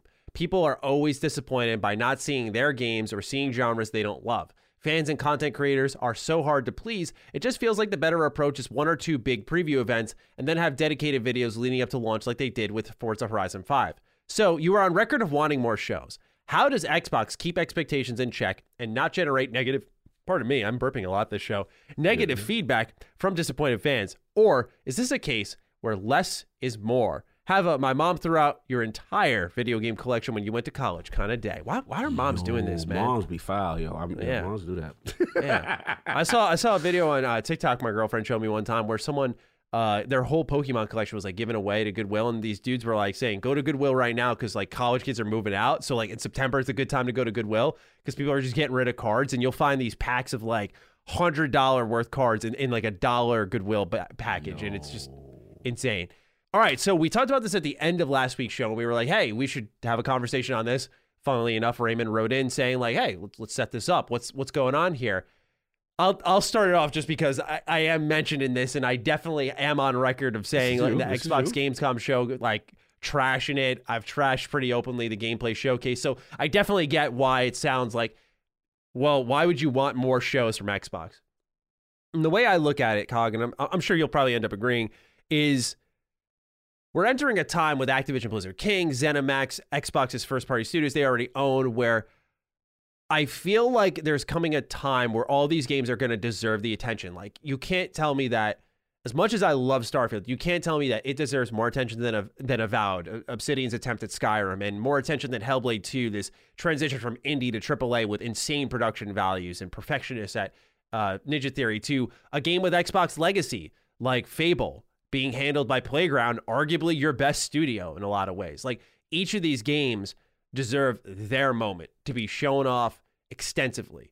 And when you look at things like studios having preset cadence, Todd Howard, big showcase for his game, whether it's something we know like Fallout 4 or Fallout 76, like these new things in these well known series, to something like Starfield, I doubt that's going to change. How do you fit that in while also doing all of these other games that deserve attention? And I'm like, well, you guys need maybe not a regular monthly show. I don't think it needs to be that mandated, but you guys need a show that you can say, hey, uh, let's call it Xbox Direct. Xbox Direct is coming and it's going to be March 2nd, and we're going to talk just about Starfield this episode. Hey, we got a 20 minute Xbox Direct coming in April. We're highlighting third party deals and indies. Hey, we got a May Xbox Direct coming. We're showing off the next trailer for Hellblade 2 alongside some other third party deals. Uh, and then we could do a Game Pass Direct. Like I feel like Xbox is going so wide now with all of these companies, and when you get into that cadence of potential rolling quarter quarter first party games between Bethesda, uh, between Activision Blizzard, Xbox's first parties, third party deals, day one Game Pass deals. There's so much to talk about. You need a platform to support that. So Raymond's right. I, I bend the knee. I did trash these older showcases, and I can understand why it's an eyebrow raiser. Where I was like, well, they should do a direct because that's more of a bad thing, right? But the thing is, I never had an issue with a direct personally. I shouldn't say never ever, but like I enjoy them regardless. The presentation, the Yeah. setup, the the anticipation, the, the knowing it could drop at a moment's notice and and it's there and it's like tomorrow direct 40 minutes and you're like, yo, the whole first half of the year for Yeah. gaming is about to be set. Xbox has the power to do that. I don't know if they do it well on a presentation front, but they have the power because they have so many first party games at their fingertips, plus third party relationships, plus Game Pass, that I feel like it's a no brainer for them to take this ball and run with it because they can sort of set the new industry standard with all that they're doing. So uh, that is my say on how Xbox can do a show. How do they keep expectations in check? You got Aaron Greenberg on the case, man. He's he's got this on lock. He, he's always checking expectations. So let Aaron do his thing. But Cog, let me dish it to you. I've, de- I've defended myself enough. Uh, how do you feel about uh, Xbox Direct? In the meantime, I can hear you. I'm going to turn off the heat because it is Go for hot. it. Yeah, it's hot. It's hot. Do, do what you got to do. I, I listen. I agree with mostly a lot of what you said. I, I think that you just come. Listen, for the record, I am a huge fan of the big show that Xbox does. I like the E3 like event. So when they do the Microsoft Bethesda conference last year, I like those meaty 90 minute shows of games, games, games. And it's just, it's an event for me. It takes me to a place of E3. And I love that type of stuff. I love the fanfare with it. But to Maddie's point, you know, we talked about all this consolidation. We talked about all these studios. And then we're talking about, you know, the original Xbox game studios that will start to bear fruit. And they're going to need their time to shine. The Avoweds, the the Starfields, the you know Hellblade. Like you, it gets to a point where you can't just try to shove in a, a 15 minute, you know, like a five to 10 minute thing and just breeze past. You know, you, you you've mm-hmm. got to give these games attention, and I give Sony kudos. Like I liked, even though I'm not a Gran Turismo guy like that anymore. I like that they did a whole Gran Turismo breakdown. This is what you're gonna get. Horizon, Forbidden West. Here's a breakdown. This is what you're gonna get. When it's their big banger, like they give it that treatment, right? So mm-hmm. to me, I still think they keep the big shows. I do think they have to adapt though. They they're gonna have to come up with some happy medium of filling in content because you there's no way when these games start hitting that you're gonna be able to pack all this stuff in a 90 minute show. And then what are you gonna give us a three hour show once a year? Like like what, like it's gonna get too crazy. So I think they have to figure out a cadence. I don't I definitely don't want um inside Xbox. I'm sorry. I'm not I've never been a fan of inside Xbox. No disrespect to the people. It's just not my cup of tea. It's not for me. It feels more like a marketing thing that I'm here for the games. I'm not necessarily here for the personalities. I don't want to see anybody. I don't want I'm I'm just that guy. I, I mean, listen, people are like, hey, I don't want to see you. Great. You're like, nicer than me right now. yeah, like I, he, hey guy, take it away, Jim. No, I don't want to see none of that. you know that stuff I'm talking about. Like I don't want to see that. Gamers want to see the game. You you could you could show the person, and then after that, I don't want to see you again, and just show gameplay and talk about it in the background and, and wow us. And, and that's where I'm at. So I think they have to make an adjustment. An adjustment has to happen, especially Mm-hmm. with the Activision Blizzard King thing. So I'm with you, and, and I, I- think this is a great question, Raymond, because we got to see how they handle it. This is this is one of those abundance of riches problems now, right? Yeah. you got to Yeah, figure it Good out. point. Well said. Yeah, so we'll see. I think it'll be something that they don't have to answer now, but I think they they need to be in an active process preparing for this because if they start to do kind of what State of Play did, where they're like, "Oh, "We're doing this thing," and it's just it, it it feels so much like an afterthought. Like that's what you don't want because I think PlayStation liked the formula but doesn't have the content to support it. Xbox in about a year and change should have the content to support it. And we're not accounting for other acquisitions that could I don't think they will, but could happen in that time frame. I do want to just push back on one. I do like when PlayStation does, like for example, like I Ghost of Tsushima sold me more when I first when I when they did that when they do like the dedicated stuff? Yeah, Yeah. when it's the Yeah, that's good. I like that. I like that. Now I'm with you on state of play. I'm like, yeah, you know, all the time. But I like when it's a state of play for just the one title, and you I close agree. the release, and you give me the director breakdown. I'm like, okay, you're Yep. selling me. I'm in. I'm chasing the wind. I'm I'm doing the Aloy thing. I'm doing all the things you want me. I'm chasing foxes. Whatever you want me to. Yep. I'm in. So that that part I like. So I, I do want Xbox to to treat their AAA a little bit with that level of respect and reverence. Totally. No, totally with you on that. Is that a PlayStation trophy flashing in the background, by the Mm-hmm. Yeah, way? we, that we you got, got? some. We got some little Sony love today. You got the platinum And we got trophy? the platinum. We got no, no, no. That's not the platinum. That's actually Xbox's achievement logo. Right, with the, with the, Oh, yeah, yeah, yeah, oh, okay. Yeah, I can't see it just because the camera. Yeah, but the PlayStation but- logo's underneath Flash. So it's the Oh, okay, PlayStation, gotcha. and then it's the Xbox achievement trophy above the PlayStation. Nice, So Xbox nice. fan, don't come for me. I got everything. I got it. We got everything. Nice. We got Oculus. We got Nintendo Switch. We out here. Yeah, this is the gamer room, man. It's the gamer room. All right, next write-in goes to AnFam. Hey Dukes, with a majority of games nowadays are either free to play or vast open world games, do you ever feel a drain from the monotonous of the monotony of gaming? If so, how do you deal with it? Me, I have a routine. I'll play a modern open world game, then a small indie game followed by an old linear PS3 game. This routine breaks it up and also helps with my backlog. For example, I just finished Odyssey, an Assassin's Creed game, finishing up Sifu, then I will follow it with the PS3 Simpsons game. I hope you guys have a muster up enough energy to do leg day, but forgot your headphones type of day. Oh, that's real. That's real. That's a person. That's I've. I have forgotten my headphones before, and let me tell you, those workouts are not the same I'm- anymore. I, I lost my power. It's like kryptonite, bro. Like yeah, you don't have it really music. is. It's so true. I, I almost you just hear too much. You I'll drive much. back home. I've done it Yeah. before. I'm not. I've done it can't before do as well. Yep. Salute the air fan. I love this question. Um, great question. I, I I agree with him. I think that you know you gotta. I call it um almost like the palate cleansing game. Sometimes, Mhm, sometimes mhm. you just need that smaller experience. You know, in between games. Shout out to um we had Aerial Knight on. Never, for Never Yield. He's he's got his game in games of gold, and he, it's a runner. And I don't really play runners like that. I've never really played a runner like that, and it was just fun. I was rocking the little tunes, getting my beat on. You know what I'm saying? And then you got that in between your major games and your Sifu, your destinies, and all other stuff that's going on. So I agree. I I like those type of games because I think sometimes I feel for you, Maddie, because as a reviewer of games professionally on your you know on your channel, like you've got to go from like okay, I'm doing this big mega blast to the next. I'm already big working on the next one, so yeah. I feel you, bro. Like I'm like, there's a part of me like, man, I don't know how he does it. Like he just endured Crossfire X, and then he, you know, yeah, yeah. It's a le- le- less glamorous part of it all, but yeah, it's okay. It's, that's it's, it's fun.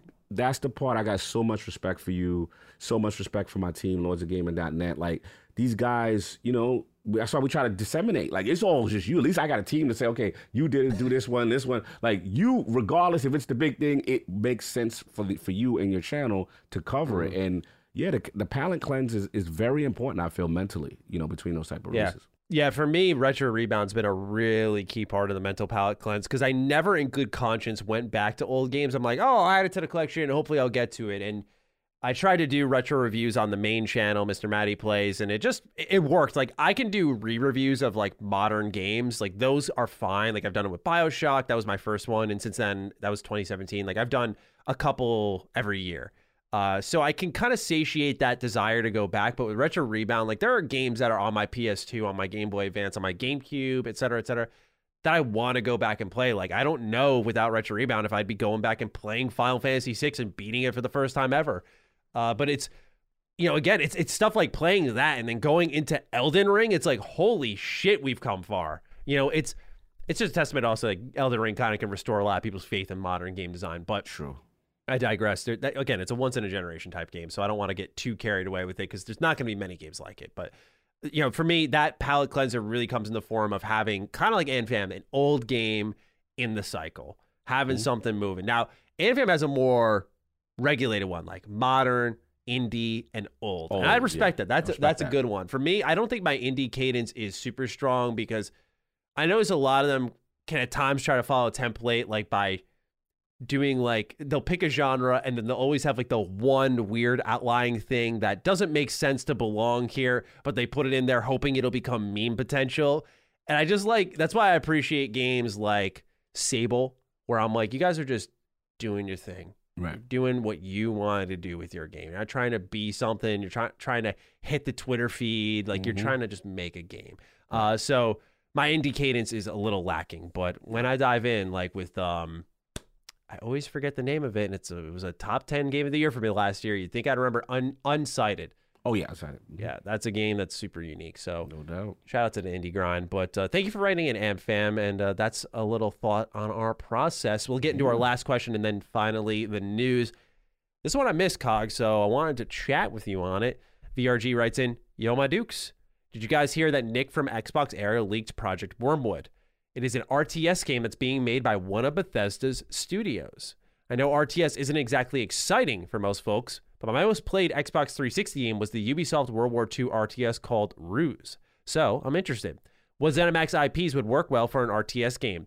Why is Microsoft putting out so many RTS games like Halo Wars and Age of Empires? Which, just on a side note, I think it's great that they're doing that because that it's great that that genre is being supported. Yes, please.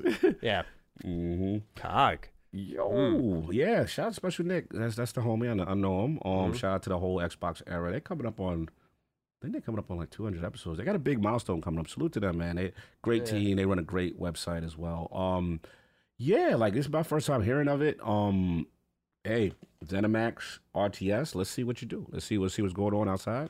Mm-hmm. Um, as far as the to the question to, to VRG's question, as far as you know why they're putting out. I think you need the diversity in genre. I I feel it's huge on PC, which is a market you're trying to you know put a, put a stranglehold on, and you got to have those type of games.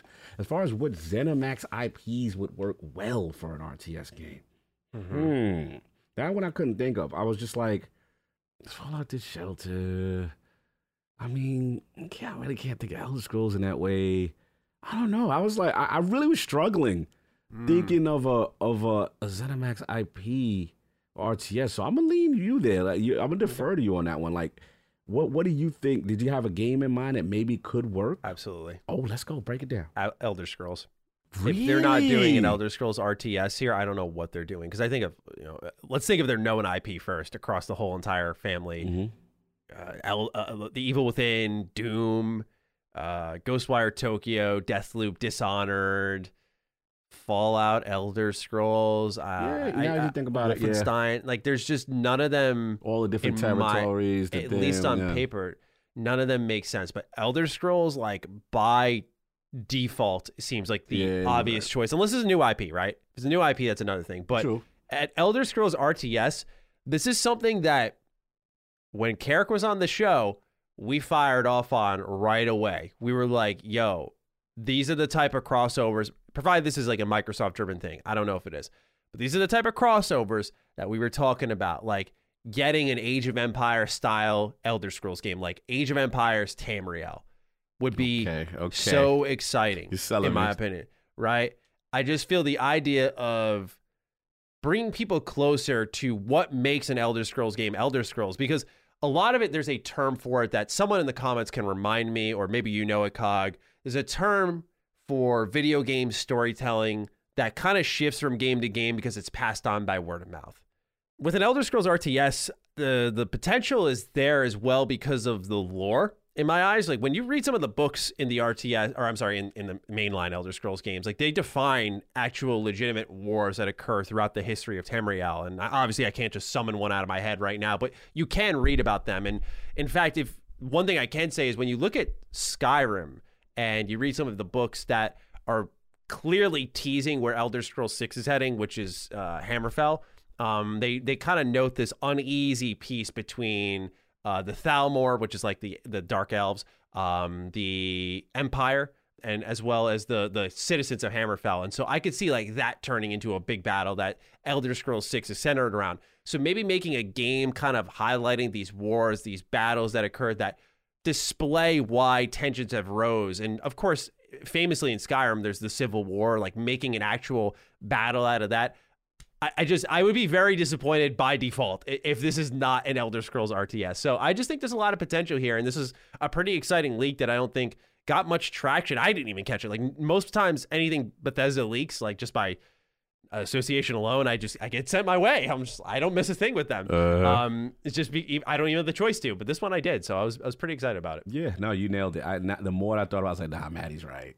Maddie's right. It makes perfect sense. And then it, it, it reminds me, it's such a big name. You can bring it in any genre. And like you said, the history. Then I was even thinking about ESO, how you know they went from different regions. There's so much lore. You could you could go prequel. You go with a, you go so many directions where. Yeah, and, and no, I agree. You you you, you nailed it. Let's go. Welcome to the team, Team Elder Scrolls RTS. All right. We got news to get into, a lot of it this week revolving around Call of Duty, Xbox, BioWare. So let's get cozy and chat, shall we? Starting off with our number one item on the news list. If you're sitting firmly grasp onto your seats. If you're driving, please do remain focused as the road uh, on the news. Oh my God, I, I fuck up my jokes all the time. Why do I even bother writing them? Let's try it again. If you're driving, remain focused on the road as this news may shock you so much it could cause you to veer off the road. Ladies and gentlemen, we have ourselves a Call of Duty delay for the first time in two decades. Word comes by way of Bloomberg with the exclusive report. It is said that the reasoning behind the delay of Treyarch's 2023 Call of Duty is due to internal expectations not being met with the series' most recent entry, Vanguard, and has nothing to do with Microsoft acquiring the company. The plan is to fill the gap with add on content for 2022's Call of Duty, the sequel to Modern Warfare, as well as a new Warzone experience next year. The beneficiary of this delay is Treyarch, whose most recent foray in the popular FPS franchise was the co development work on Vanguard, where they handled the zombies mode. So, COG, this is not officially announced yet. Last time we talked about, you know, the sequel to Modern Warfare, this new Warzone experience that was announced, but nothing yet on Activision's front. However, Jason Schreier, who did report this news, has been pretty accurate with everything that's occurred lately with Microsoft and Activision. So, I want to tap you on the shoulder first here. How do you feel about Call of Duty being delayed? And while it's being said, reports are clearly saying this has nothing to do with Microsoft. Do we buy that? Do we think there's a factor at play here with Xbox being in the mix somewhere? Because they're not owned by them yet. Like legally, they have no say on this. But do you think the knowledge of, hey, this is coming, we are independent now, but we are imagining we won't be soon? Do you think they make this leap of faith knowing that a lot of people will be out by the time any damage is done with no Call of Duty for a year? It's very possible. It's very possible. Um, this shocked me truly. I mean, mm-hmm. We talked about it before, and we were like, you know, the idea of them missing a year, but could they truly miss a year? Like this thing is a cash cow, even on its down year, right? With Vanguard, it is still by far the number one selling video game. You know, so I'm just sitting there, I'm like, you know, I, I just think about the, the, shareholders, the boardroom, and walking away from that money. And as much as I want personally as a gamer for the game to take a break and those developing studios to actually be able to do other things, I just was like, well, maybe that boardroom, I'm not, I'm being too optimistic. Cog, you know, the boardroom going to rent mm-hmm. out. I actually like this. Now, obviously, the report says, you know, that this was Activision, you know, on, on Activision's doing. But I, I kind of lean with you on some level too, which is like, okay, it could be, but you also, as Activision, could know you're about to be acquired, right? You also, as Activision, know that there's going to be a new day and that the former regime who wanted you to pump out them yearly is not going to be in power. And now you make this decision. I mean, we also have to look at the timing of this this thing, right? You know, this wasn't said prior to acquisition, right? So mm-hmm. again, mm-hmm. I can assume. I, that's all I can do. I can just assume what the information that's given right now. So right now, overall, I'm happy. I, I like yeah. this. I like this. I, I, bro, you got Warzone. You got take. Yeah, we don't a, need it every year. We don't need it every year. And, and, from a development cycle, this is what gets me. What I want. Why, why I love this. To switch gears just briefly. I want Madden to do this. I yeah, want to get, take a break. You don't. I know it's easy for me to say it. I know the millions is coming in, but the game will benefit more when you have that bigger cycle. You could actually add more transformative features each time you come back, and then we can miss you. Mm-hmm. You know what I'm saying? Yeah, That's all. I'm, a big part of it. Yeah, you get burnt out, and it's just like I love this. This is great news. I'm with you, Maddie my gut tells me you can't tell me that there's nothing. I have no mm. information, no, no concrete information. Same. But I, I feel my feeling is that there's still a little bit of influence post Microsoft acquisition. But we, yeah, I, I think it's really hard to imagine that independent Activision says that they're going to delay their Call of Duty game. Why is that? I mean, well, the numbers are here in front of us. We just talked about this week after week that the number one and two best selling games of the last year were Call of Duty Vanguard at number one and Call of Duty Black Ops Cold War, which was 2020's Call of Duty at number two. This is important to note because Activision is apparently saying that Vanguard, the best selling game of the year, did not meet internal expectations. Okay? If it's the number one selling game in the in that year, what expectations are they reaching for? And you're telling me that they're as an independent company gonna gonna make this choice is for the better of the game. Come on, man. Like absolutely I think Xbox has a play in this. Uh, You know, I think it might be a little risky if that is the case just because you don't know if this gets blocked or not and that's a dangerous play, but I think that's where we we bring in part 2, the acknowledgement that Call of Duty doesn't need to be around every year. Warzone has proven to them that's like, yo, we can have a thing float around for a number of years and be supported and more good.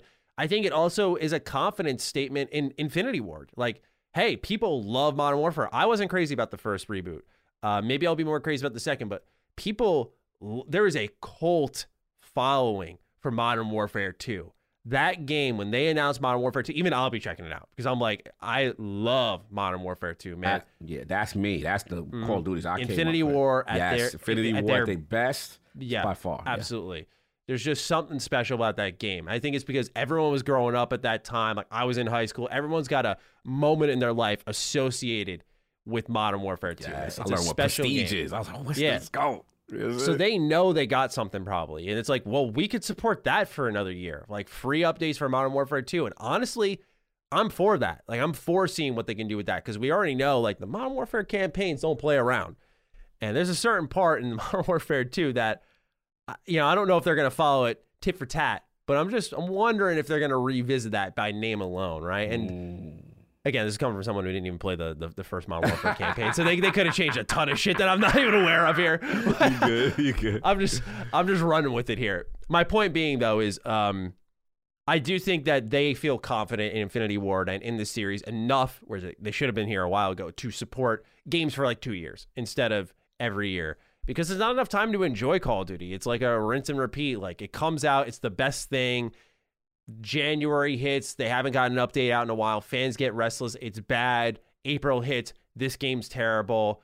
June hits, there's the new COD. Oh my God, can't wait for this to come around. It looks like such a breath of fresh air. It was so regulated that people's reception of the game were also accelerated. Like they were all moving to that I'm tired of this already point way too quickly. And look no further than Assassin's Creed. We talked a lot about Ubisoft. Look no further than Assassin's Creed. I know it's a far cry away from what it used to be, but that game series is doing better than it's ever Yeah, had. facts. You know, there's a lot of hate videos on Agreed. Valhalla, on Odyssey, on Origins to some extent. And honestly, I get it. I love Odyssey. I love Valhalla. And uh, these are games that they're popular for a reason. And and one of the big reasons was they stopped making them annual. Yes, Huge part of that I success agree. plan there. I agree. Even with So- the direction change, Yeah, I have to admit the quality improved once they got away Mm-hmm. from that cadence. You need a development cycle, man. And then in, COD's case, you know, they still got Warzone out there. Like they'll be okay. They'll Yeah. be fine. They'll be fine, man. Yeah, especially you know when you got Warzone two, whatever you want to call it, dropping next year. Do you really need an annual Call of Duty? That is your annual Call of Duty. Right, So I think the stars kind of aligned for them. and then they bit. start to eat at each, you eating at yourself. You're, you're competing with yourself. You're taking your own base away. Yeah. So like, yeah, you got it, man. It's yeah, fine. that's actually a really good point, right? Because if you're releasing Modern Warfare 2, then let's say Warzone's even in the middle of 2023, ideally, then what? You got six more months to another Call of Duty. It's almost too much. Too much, yeah. So good points all around. All right, number two is far more interesting. Let's get into it. An SEC filing has officially presented the ins and outs of video games' biggest acquisition, Xbox's acquisition of Activision Blizzard King.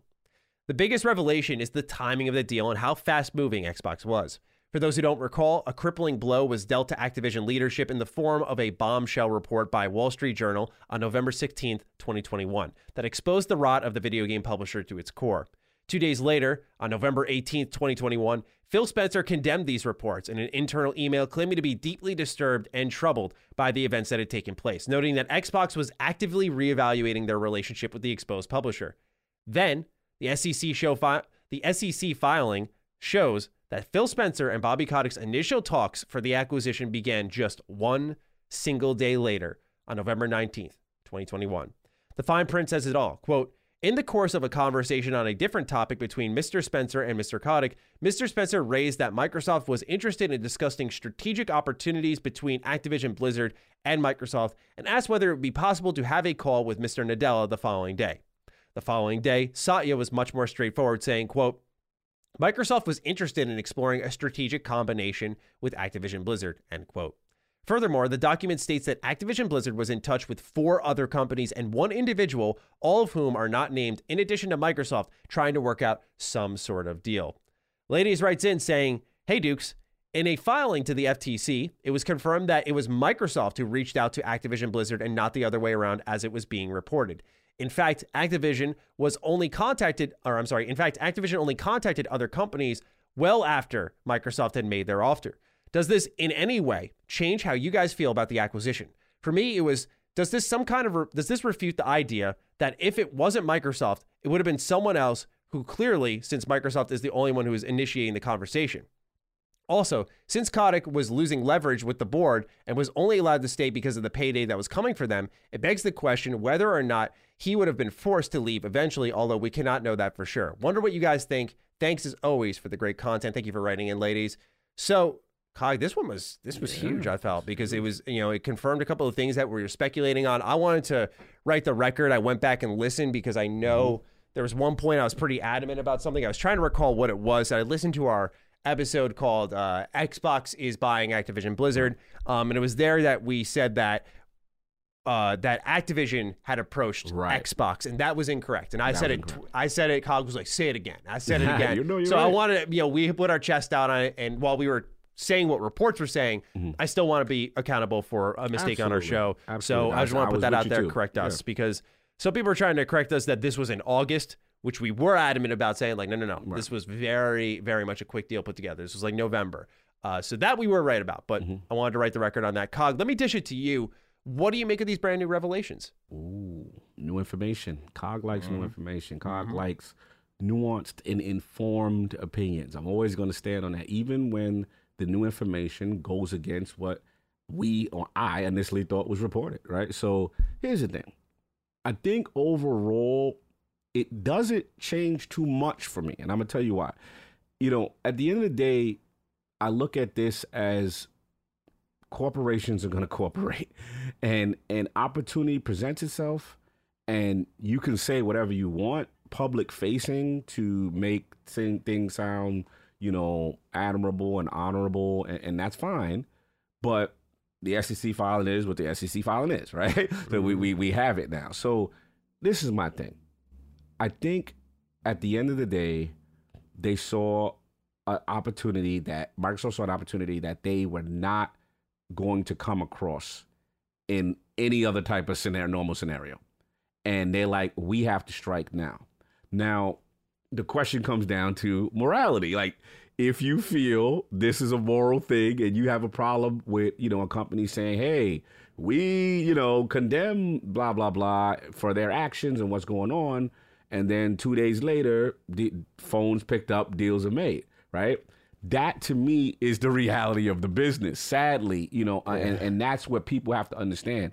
You know, not saying I agree with it, I'm just saying if the information that the new updated information that we have is said to be true with an SEC filing and it was a day after condemning, then yeah, like okay, well maybe it wasn't as morally upstanding as we thought because you went in there, you called and, and made and I understand that too. You know what I'm saying? So mm-hmm. as far as the second part, I still feel that at the end of the day, the other entities, whether it be, you know, Microsoft that reached first and then Activision goes out and say, yo, we selling, we selling, you know, big bet. Let's see if we get a better deal. Let's see, mm-hmm. you know, whatever, whatever, right?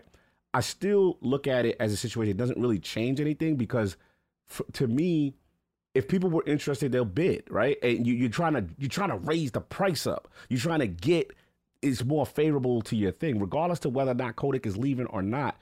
It still went out to other people, so yeah. it doesn't really change anything more than the reality of the business and how things work when there's vulnerability and people are like sharks and they're gonna swoop in. You know what I'm saying? And that's what I feel that happened here. But I'm curious on your take on it because it did change because initially we did think, at least it was reported at the time, that it was Activision that went out. But now we, we're mm-hmm. hearing this. So I'm curious for you, did this change your view on the whole situation? I never really bought the kind of hogwash that Phil was like being an angel and coming and saying, We're gonna clean up this whole mess for $68.7 billion. Like, there was no way they were coming in just to be the good guys and save the industry. Like, there was clearly a lucrative business opportunity here. Outside of Call of Duty, there's a plethora of IP they get. There's a ton of studios they get, both I'd say first party and, and uh, high AAA production value and support studios. Like there's a lot of value there. So I saw some people saying like this looks bad for Xbox. I don't really agree because again, like you kind of put it, Cog, it's the reality of the business, but this was them being smart. And I know we try not to evangelize Microsoft too often here. I think we do a good job of not doing that, but we got to take a real look at, you know, if EA gets them. I imagine EA was one of the suitors. I, I don't know if PlayStation was one of them, given that Phil said publicly, like, yeah, I had to call the Sony spokespeople to like assure them we're not doing anything with Call of Duty. If Mm-hmm. PlayStation was in, maybe they would have known the ramifications of said deal, but Right. Maybe not. But to me, I just feel like this looks awkward because of the internal email being deeply disturbed. It's like, how disturbed are you if you're picking up the phone saying we want to buy you the next day? But I think that's where we have to get into this is the beauty of podcasts. There's nuance. Like, I think, yes, it was a clear business opportunity for them to make a lot of money in the long run to supplement Game Pass, yada, yada, yada. Everyone's heard the rigmarole before. Yeah. I do think there is a degree of like, hey, if we clean this up, more people will want to join us. More people want to work with us. I think there's an optical point of view here that is a huge win if they nail this, which again is a big if. It's a gamble, but I think it's a wise gamble to take because the minimum is we've got Call of Duty.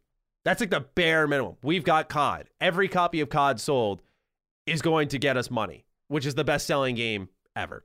And every download through Game Pass will only enhance that. More people are going to sign up than ever before for Game Pass. That's great. So, at a bare va- minimum value for what they're paying for, they are winning. And then there's again the the too many bonuses for them to ignore. So I understand the sentiment that okay, you know, this looks bad. They they say one thing, they do the other, but it's look, we got to give the Dukes the credit. We've been saying for a while. We love the team at Xbox, but they there's a messaging thing here. They talk out of both sides of their mouth. It's about saying what you want to hear, not what you need to hear, right? It's the opposite here. We say what you need to hear, not what you want to hear, but it's the you know, it's different for Xbox, right? They're a company, they're a public facing brand. So sorry, Kyle, you were about to say something? No, no. I think what we have to we have to realize is that corporations are still going to look for the best opportunities out there for themselves. Yeah, because people won't care at the end of the day if they get a really good it's game. like it's like if we're treating this like friends and, and relationships in real life where it's like yo that's my mortal enemy right? Yeah. And- and you know what i'm saying? Like it, it, it, it doesn't work like that in business. And, unfortunately for a lot of people they're not gonna try to they're not gonna respect they, they're not gonna respect microsoft for that. And i get that. They, and they have every right to say yo i ain't feeling that. One minute you mm-hmm. said this then you did this right? I get that. All i'm saying is in this case again public facing corporation. You can put out the PR statement, but the action showed that you did this. And I understand it. And and all I will say is, to your point, what you said beautifully, which is that when it comes down to now the long term ramifications, let's say you take the black eye, right? For now, this comes out. Take the black eye. You're like, oh, you you, you know, you, you did it day after, whatever, whatever. But if it's on you now to do due diligence to make yourself really look like the savior by cleaning this thing up because of that, right? And if the mm-hmm. end result is now Activision is still going to be in a better position, they're out of a yearly Call of Duty cadence, they're down, studios are able to do other things. The end result is still better, and I still stand on that one. I still stand on the part mm-hmm. that I still like that the acquisition happened because, same. in my opinion, that is the best suitor. So mm-hmm. I'm still for it. It's just that people's moral compass, this is going to affect certain things, and I get that, and there's nothing wrong with that. Also, I agree. I agree entirely. And again, I think the best chance that we see uh, a cleanup in Activision is, is through Xbox. And I think the real test here is like, okay, we don't know because we can only speculate if the deal was also made because of the optical benefit of like, hey, we clean them up.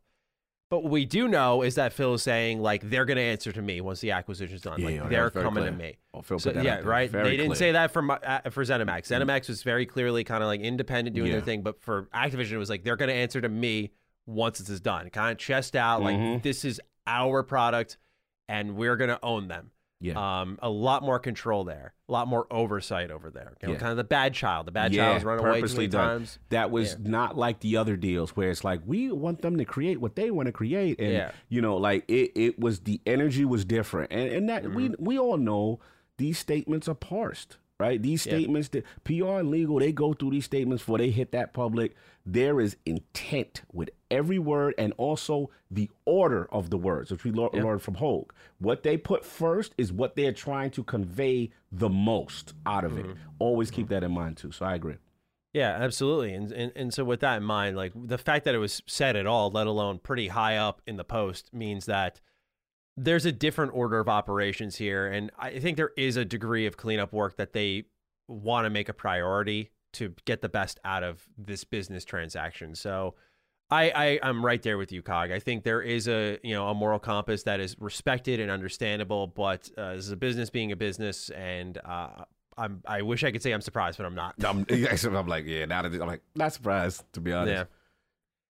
So, anything else you want to say, or shall we move on to number three? We good, we good. Let's move on. All right, number three. Again, if you are sitting, firmly grasp onto your seat. If you're driving, please remain focused on the road, as this news may shock you so much you could veer off the road. For the first time since 2014, with the release of Persona 4 Arena, Persona and SMT developer Atlus is bringing a JRPG to Xbox day and date. This hmm. week, Atlus unveiled Soul Hackers 2 to the public in the form of a brand new trailer. Soul Hackers 2 is a spin off to the Shin Megami Tensei series and that has laid dormant since 1997. Its sequel is set to arrive August 26, 2022 on Xbox, Steam, and PlayStation. Cog's crying over this news. I love it, man. Whereas the trailer description puts it, there is a war between devil summoners and it's up to Ringo and her team to decrypt destiny and save the world from apocalypse. Don Otaku writes in, What's up, Dukes of Definition?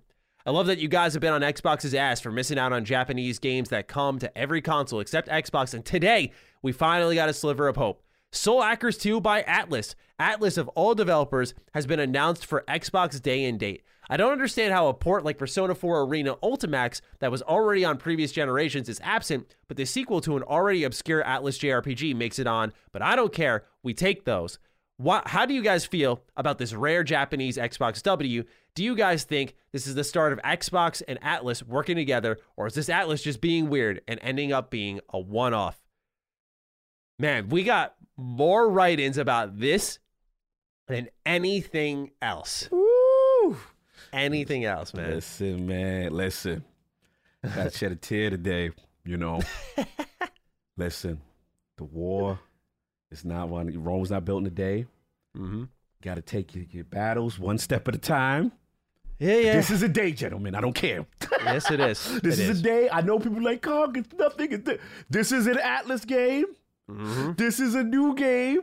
This is day and date. They said Yeah. Atlus does not deal with Microsoft. We are making traction. So all I say is I don't know what happened to the other little Persona game that I agree with my man. Shout out to Donald Ty. I agree with him. I don't know what happened to the other one. But you gotta look at me. We just baby the ball and start, baby. That's all you go. You just want to see progress. Now, I got shout out to my, my Iron Lord brother today. Shout out to Sovereign. Are you sweating, brother? I love you. I, lo- I know you listen to Define Duke all the time. I love you. Are you sweating just a little bit? Because I hit him up. I showed him the news. I was starting trouble. He's like, "This is not Persona." I said, Yeah. I, I feel you. But this is how hopefully it gets in the direction that we want. Mm-hmm. And I, I this is what I really want to be right about, to be honest, man. I do really want to throw this part in people's face. Like if if we get a persona after all of this, like we got to give the Dukes they do because we Yeah, we've yeah. been willing it because people were laughing at us like, yo, that Sega means nothing. That that's just cloud servers, man. It's not about games. We- I've been beat over the head, and all I mm. said, we said, like, look, look at this pie chart. Look at this their their boardroom. Look how they're so enthused. It, it just appears to be a little bit more. So hopefully, whoever they had to smack in the back of the neck of Atlus and mm-hmm. Get your mm-hmm. behind and put them games. Whoever's in, maybe they it came from above from Sega. Get in line because we're in line. We move as a mm-hmm. unit. Mm-hmm. But I'm, just joking. I'm just joking. I'm being, I'm being a fool. I just hope it. I, I, all jokes aside, I hope this really pans out. This is a good thing. I know it's a little game. This is a good thing. y'all. I'm stupid excited about it. I, I'm literally. I don't know. I'm, I'm never going to. I don't know nothing about this game. I am Oh, getting same. this game. I Same. don't know anything yep, about yep, this yep. game. I there. day one, uh, August 20. I'm in. I want to support. Hold us accountable. Follow Hold up, us ladies accountable. Five, we, that's going to be my game of the, I'm playing, and if it's in Game Pass, it's going to be the Game Pass of the week. I am supporting. What's it called? Soul Hackers. Soul Hackers 2. I'm in, baby. I'm in Atlus. Hey, hey, big Yeah. head. yeah, yeah. All right, I'm done. All right. So you said everything that I wanted to say on a positive front. So I just got to leap into being the bad cop here. oh man. I know, I know, I know. Atlus is such a fucking weird company, man. Let's talk about it. Let's talk. We got to open up this can of worms. Because again, Cog is, I share every sentiment of what Cog has said about the hype, the yes, I'm there day one, the it's about time, the victory lap. I'm there for it all. So, with that all being said, Atlus is weird. And this is, if you're an Atlus fan, you know, just like Atlus does, it, it- literally the term in the community is Atlus does Atlus things. They will do things that make no sense. Just follow them for a couple of months and you'll just see, we're doing our Persona celebration. And they announce stickers. You're like, dude, what are you guys doing? So, for a little bit of a history lesson, and a very recent history lesson at that. Break it down. Very, very recent. Shin Megami Tensei 5, only on Switch. Now, there was a leak saying it might be coming to PC, but right now, only on hmm. Switch. Soul Hackers, not hmm. coming to Switch. Persona, only PlayStation. Soul Hackers 2 making it to Xbox, though. I don't understand the cadence because then, as the write in stated from Don Otaku, Persona 4 Arena is back compat, but we're not going to get the port onto Xbox. That still infuriates me because it makes no sense. It makes no sense at all. So, again, I can't with pure confidence say, well, I'm going to take this victory lap here with you. I can't say with confidence this is a sign of things to come because they just are so spotty. Like, I guarantee you, Atlus will bring this happily to PC on the Epic Game Store. This will not be on Steam or on the Xbox Game Pass. This will be the Epic Game Store. That's how we're going to get SMT5 on PC. Because, of course, of course. And that's an amazing game, by the way, which deserves. It's the best selling SMT entry, but that's not saying much because the series isn't that popular, like, say, Persona. Like, that series needs more exposure. Xbox fans are hungry. Get them there, man. Get them there. But I, I get it. Xbox fans got to really pony up and start paying for these games. And I'm guilty of it. Like, I bought NieR Replicant on PlayStation, like, No, just no. by habit alone. Absolutely. I, I- guess the, the excitement for me really stems from the fact that it was new. Mm-hmm. Yeah, That's this- what this I like. New I'm like, thing. we haven't heard of this in a while. Right. So my thing is hopefully maybe again because you know Cog likes nuanced opinions. I like like to get as much information as can because we don't know.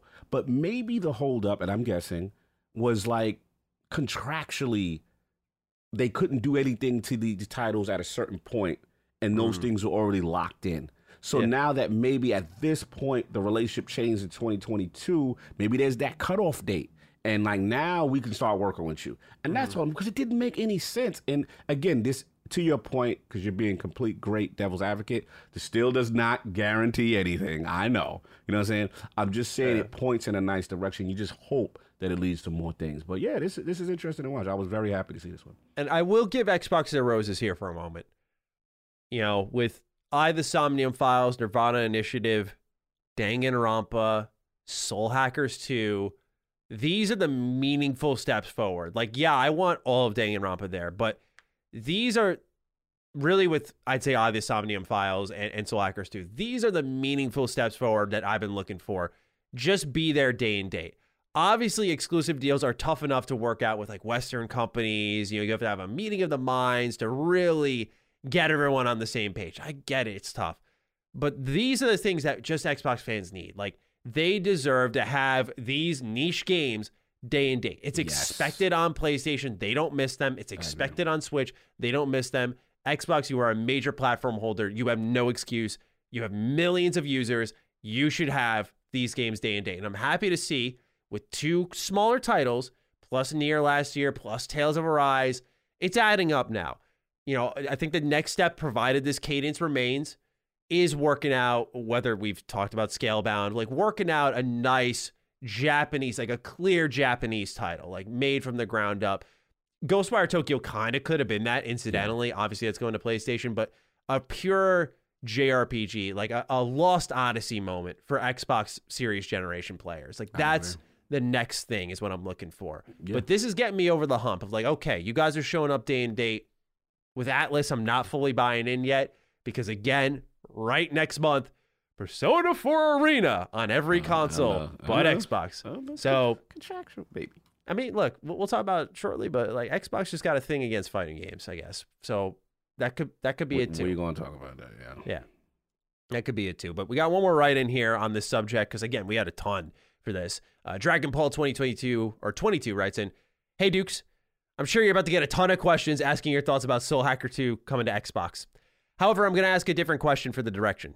My prediction is Soul Hackers 2 is Atlus's test to see if Xbox fans will put up the money to show that there is a platform here for them. Do you guys think Xbox is going to work out a deal with Atlus and get this title on Game Pass for more to play to, or to play to be safe, or stick to their guns and launch same day and date full price like the rest of the platforms? Anyways, hope you Dukes have a type of unpredictable Atlus kind of day. See, I told you, man, these Atlus fans are out here. yeah, they, Yeah. they outside. Yeah, shout out to Dragonfall. I, I I love the question. Um, it could be right. It could be. It could be a test bed. You know, we start you with the smaller stuff, see how you do, right? Before we, you know, Uh, yeah. I- it's possible, or it's possible that the relationship could have. It's possible the relationship could change. Now, I will say this: I just thought about like a way they could try to make it beneficial for for everyone involved. Because let's just say, let's be fair to Atlus. I know we we clowning them and they say they're unpredictable, and I, I do get annoyed that I don't see their titles on Xbox. But let's just say they have data and they say, look, when we did this particular game or Soul Hackers or whatever, right? You know, we saw with our data that yeah, the physical sales were just trash. Like it wasn't worth it, you know, for us to even deal with you. Let's be real, right? And we got all our market is this Nintendo and all our market pre- pre- predominantly PlayStation. So if Microsoft sweetens the pot and say, okay, well maybe digital only release or Game Pass release, then they mm-hmm. get a bag, right?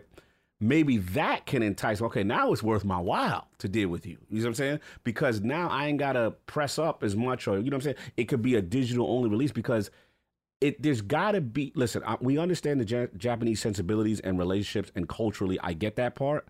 You know what I'm saying? But there's also this thing has to, from a business standpoint, because we got to talk business. Corporations gonna cooperate.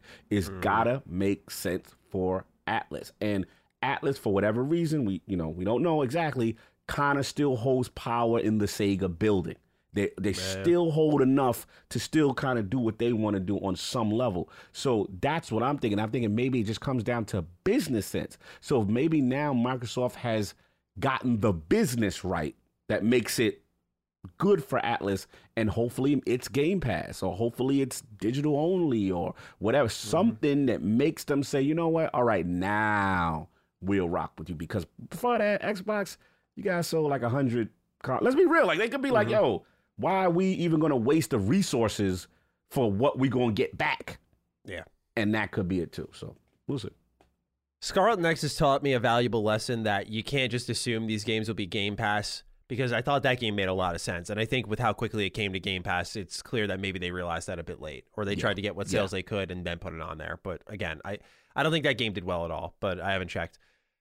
Soul Hackers 2 makes an abundance amount of sense for Game Pass. And I'm not saying this because, oh, get the Xbox fans in there.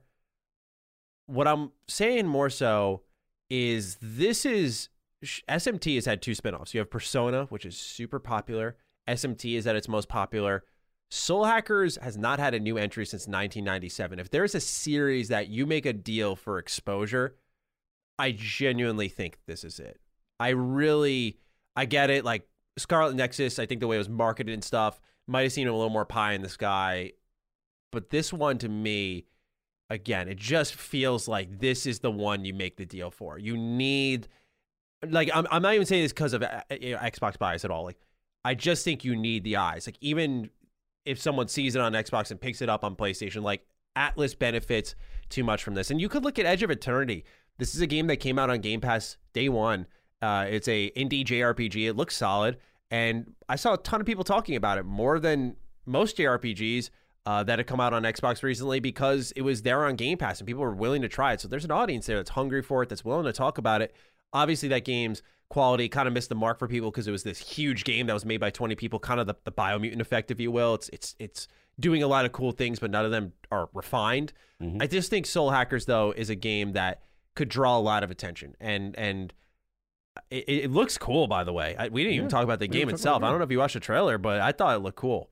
uh, here's the a lot of it is again relationship and and and trying like they may say to themselves okay this title didn't do well for us atlus right? But hey if we use this as a te- test bed for your game pass and they start to see engagement they never seen before on a title that you know what i mean? They didn't really have big expectations because we seen that with sega overall right? They were like yo you guys bought two you know two point hospital? Like that? Like oh my god. Yeah. like you guys all our little smaller stuff you okay. And then let's give you this and let's give you that. And you just build it. You just build that relationship. So hopefully they mm-hmm. got the right people in the building in the room in the conference call. Keep it going. Keep it up. Whoever made this soul hackers 2 keep him on the line that speed dial on atlus. Yeah, yeah. keep it going bro. I like whoever's doing this Did we call this the Sarah Bond effect? Because she was pretty pretty hype on the whole Sega deal, right? Sarah's and side, very proud of it. And I was like, very vocal about Sega. Very vocal. hmm hmm just a thought. Just a thought. All right. Number four.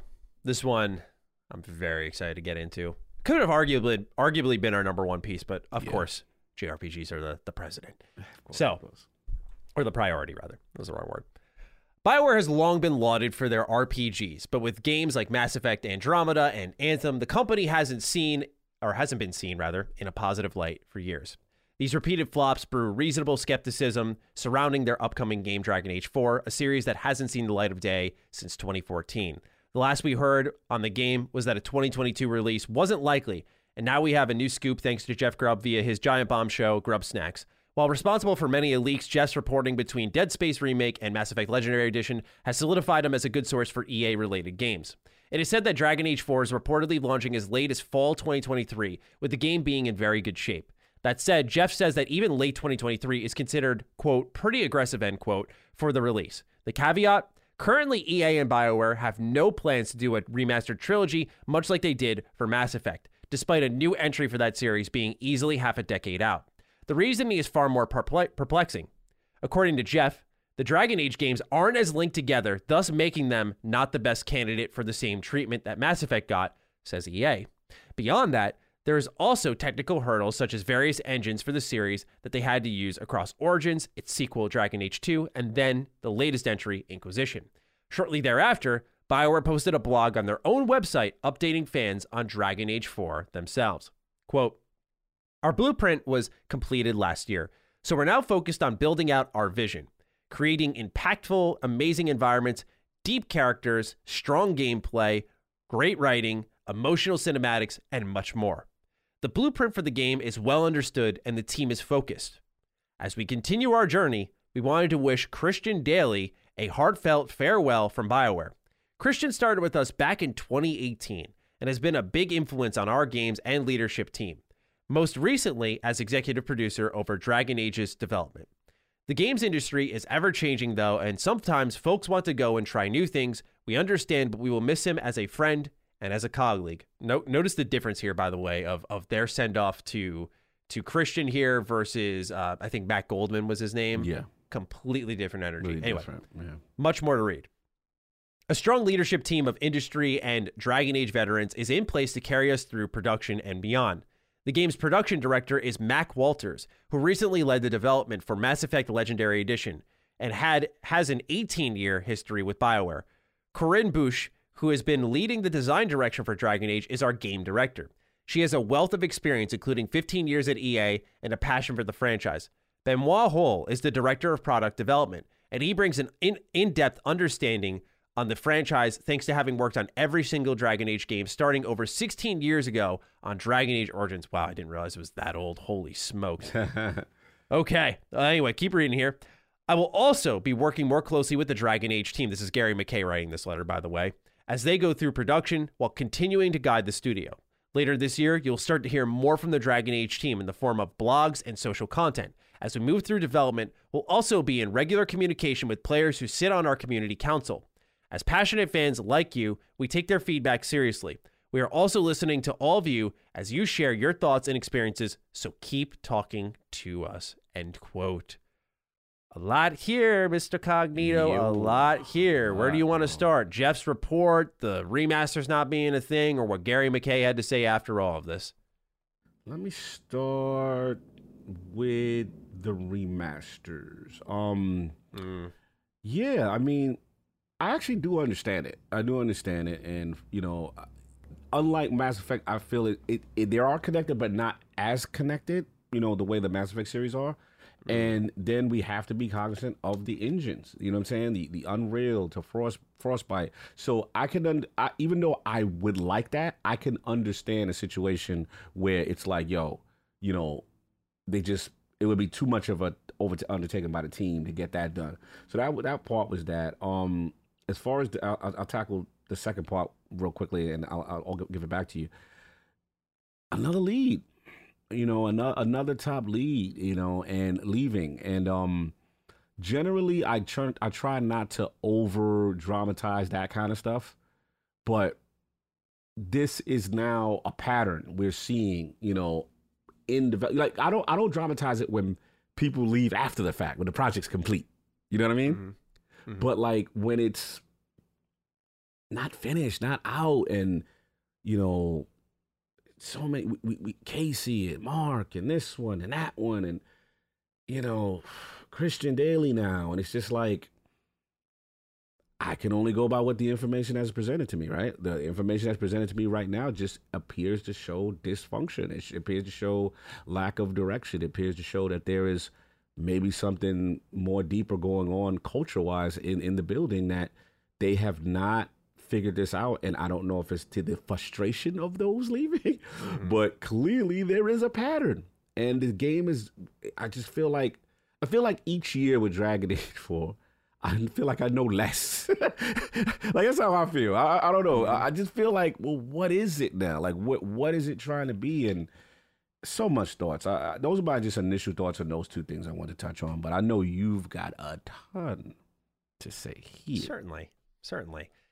Uh, so I'll I'll follow the pattern you did. I'm going to start off with the remasters because I, I got to push back a little bit. I find it so foolish that EA is claiming these games aren't as connected because in a lot of ways, like I'd argue they're they're as connected. Uh, I think of the Red Lyrium, for example. Uh, th- this is a, a, a major, major plot point in the Dragon Age 4. Like you see in all the trailers, and it's in Dragon Age 2, like all over the place. That's where it's discovered, and it carries into Dragon Age Inquisition with the Red Templars. Mm-hmm, So there's moments like that, and and not only that, but they have Dragon Age Keep. Like they let you import choices in each and every game. Mm-hmm. Inquisition, you literally take your choices from Origins and you take your choices from Dragon Age 2 and you port them in.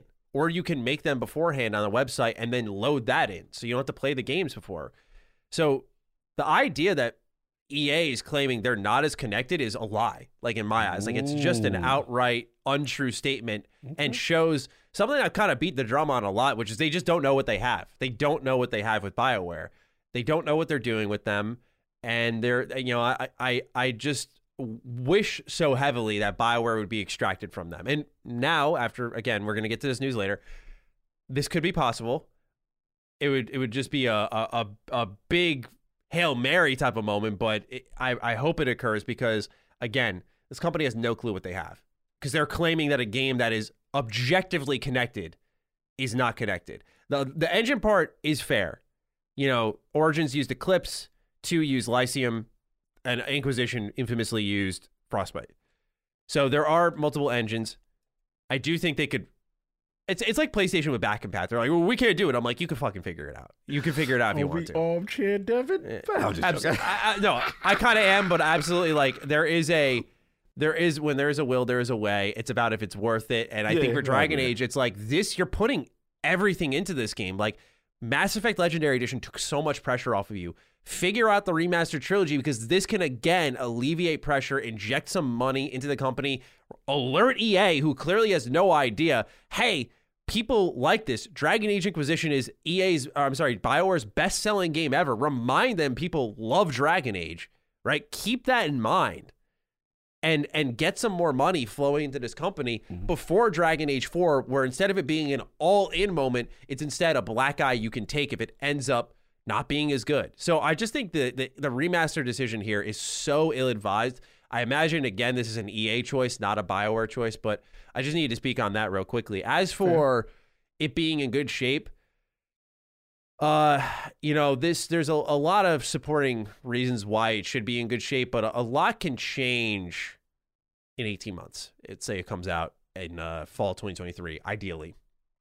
A lot can change for a game between now and then that complicates things, but a lot of this is lining up with uh, a lot of with, with what Gary is saying, what Jeff has reported, what's being said by exiting talent. It's not ever really outside of that Matt Goldman issue, seemingly on bad terms, and there seems to be a collective confidence, like, hey, this place, this this project's in a good place. Like Christian Dailey actually tweeted saying, like, hey, please don't believe the hate. Like this game's actually in a really good spot right now.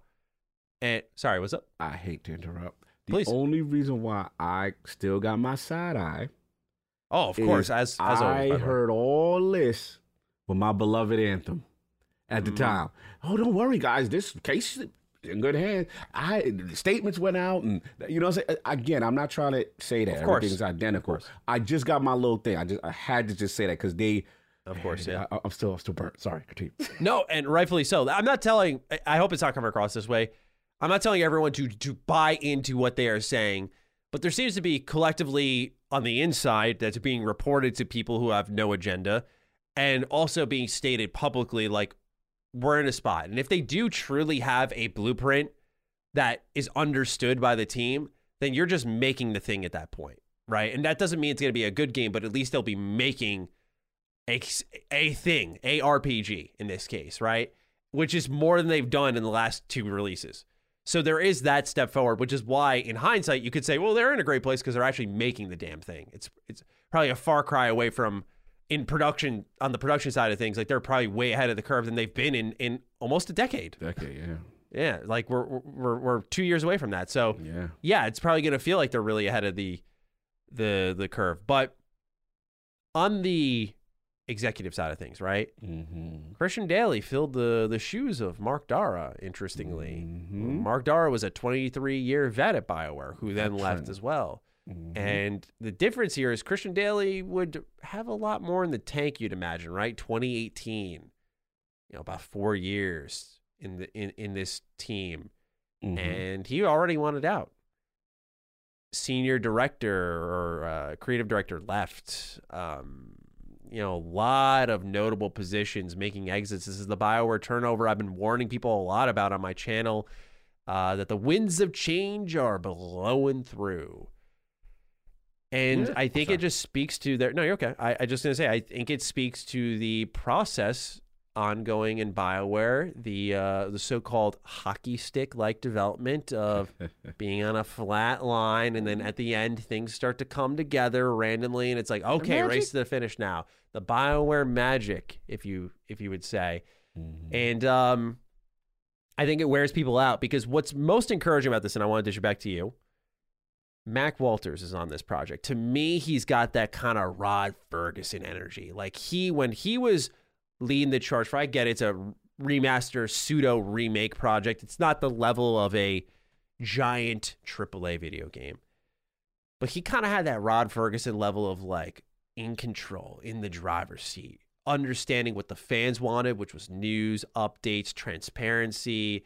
You know, he was he was doing it all. Like when he was doing project director for that, he was answering people on Twitter saying like, "Here's what's happening from top to bottom with the game," answering all types of questions and concerns, and what he said then delivered.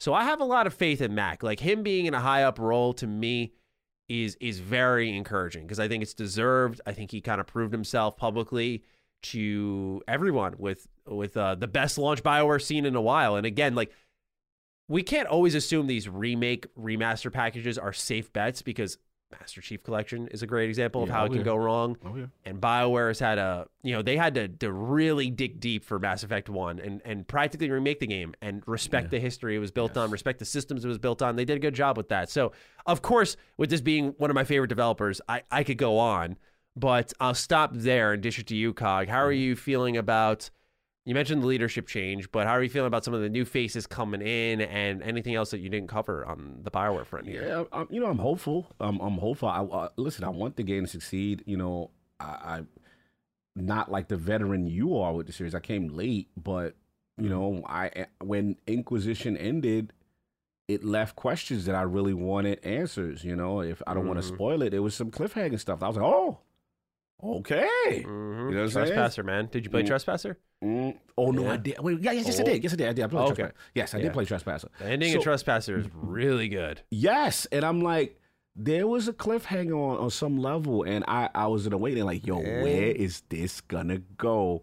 And you know, there's a character, that, but whatever. I'm not gonna say much. But anyway, and you know where I'm. Mm-hmm. No, it's a, but, but it's- the main story of Inquisition is good. It's just Yeah. the that's why this remaster. There's so much obvious shit that they could fix in Dragon Dragon Right. Age.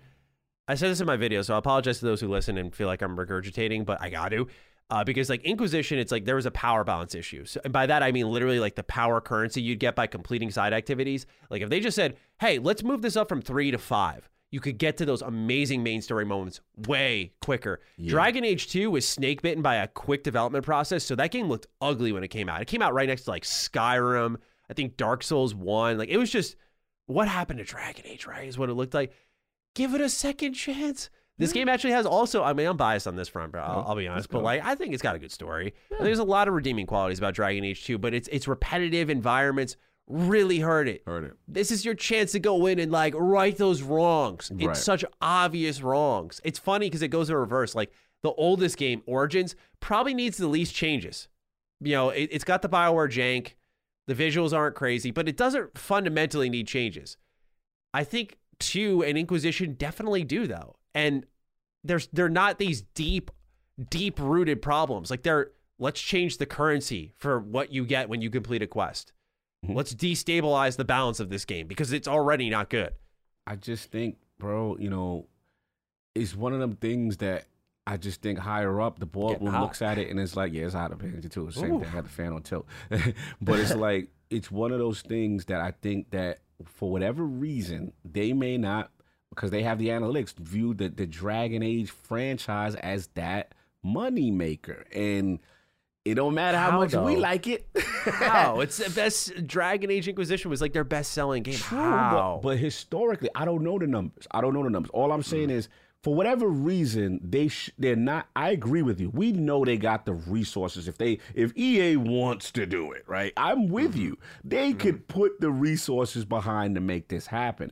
For whatever reason, they are not inclined to do so. Whether it be the series, whether it be the sale, something is not leading them in that direction, and it is interesting as to know why. But to your point, yeah, all that stuff could be, you know, would be exciting and would draw up interest, and and it could have bought them time, right? It could have bought mm-hmm. them time with this long gap wait, like just how trilogy is for Mass Effect for the next one. It's buying them mm-hmm. time. There's goodwill now. People are like, yo, that was why I loved it. Mass Effect one through three, let's go. And, and it's weird that we're not seeing that energy for that, but mm-hmm. we're gonna see. I, I'm hopeful. I just don't want to get. I'm still. I still got my side eye with them, man. I don't know 100%. why. I'm just like, no, not I even. I, so. I, I, I think it's rightfully. I you know I love their stuff, and Yeah. you know even I got the side eye. It's like I don't. When Jeff Grubb came out, I was like, yeah, it's in great shape. I'm like, ah, mm, I gotta see. don't- Yeah, I gotta see. I don't know what that means. It's been so long. I remember when they showed like a trailer. How long ago has it been? I forgot, bro. I was like, damn, it's been that long. Yeah, it's Been a yeah. minute. They they've only shown concept trailers. That's the last thing we should probably talk about. Is they mentioned they're going to show more this year. I imagine we're finally get a get a first good in game look at it, which is exciting. Um, I can't wait to finally lay eyes on it. But Cog, I want to know when do you think we're going to see it? The most aggressive was late 2023. Yes. That was the most aggressive. Yeah, and they're they're saying uh, the wording here is let me get it exactly. Uh, as we move through development, we'll be in regular communication with players who sit on our community council. That's for those who don't know that, by the way. I just want to inform people. They like will contact like influencers and whatnot and, and invite them into a program to effectively test stuff for the game and give feedback, which does help these games. So they'll be doing that. Um, they said later this year you'll start to hear more from the Dragon Age team in the form of blogs and social content. So, Yeah, so they sound like they're ready. No, they sound, they sound like they're ready. They sound like they're ready to do you talk. think do you think that's going to be gameplay? Of course, I mean blogs. I don't know what social content is. Do you think they're just going to be? They probably got a trailer. They got a trailer. They probably got some type of yeah trailer in game. Maybe it's time. Like they got to now. Like you've got to drum up the interest. And let's be honest, it's in their best interest to do it now because again, the optics of what you call it Dailey leaving. You know what I'm saying? It doesn't look good. You got to instill confidence in this base. This game is still on point. It looks good. So I'm with you. I think we do get that. I'm still gonna say 2024 though. I was maybe mm. top top of 2024. That That's sucks, where I'm leaning. man. That sucks. Like that's, you know, even when Andromeda was coming around, man, like a Bioware game. I know it's not an event for everyone else, but like, it is for me, and that sucks. Because like Anthem, I skipped. Like Anthem, I was just like, what? Just no, no, no, no, no. That's not. I didn't sign up for this, but. But Dragon Age 4, to know, you know, I want them to take their time because for them to undo the live service elements, the more time, the better. You know, Yeah. that's great. Absolutely. Uh, that I, I love to see that shit, man. But otherwise, um, it sucks.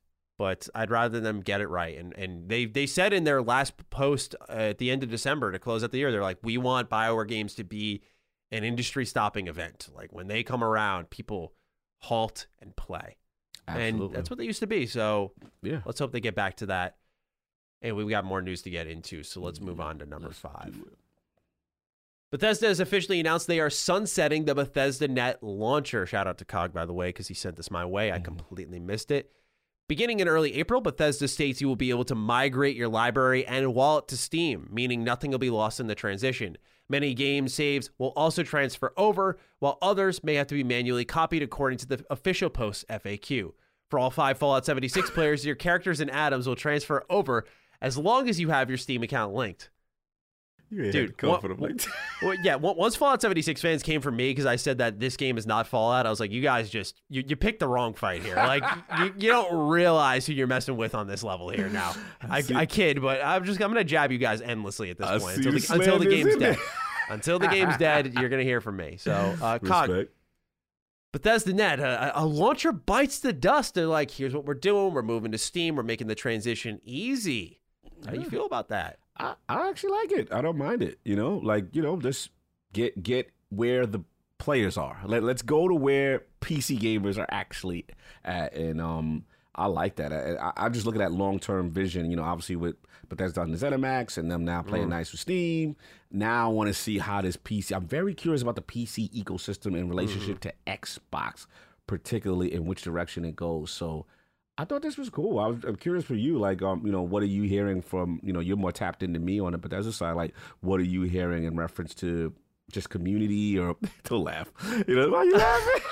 No, because I, I was gonna say uh, you, you you give me so much credit. and I was just like, I kind of forgot this even existed. Like, in which I, I, I think was kind of the sentiment from the community. Like, this was not when they when they said we're shut, shutting down. It's like, oh yeah, that thing, right? Well, that makes sense.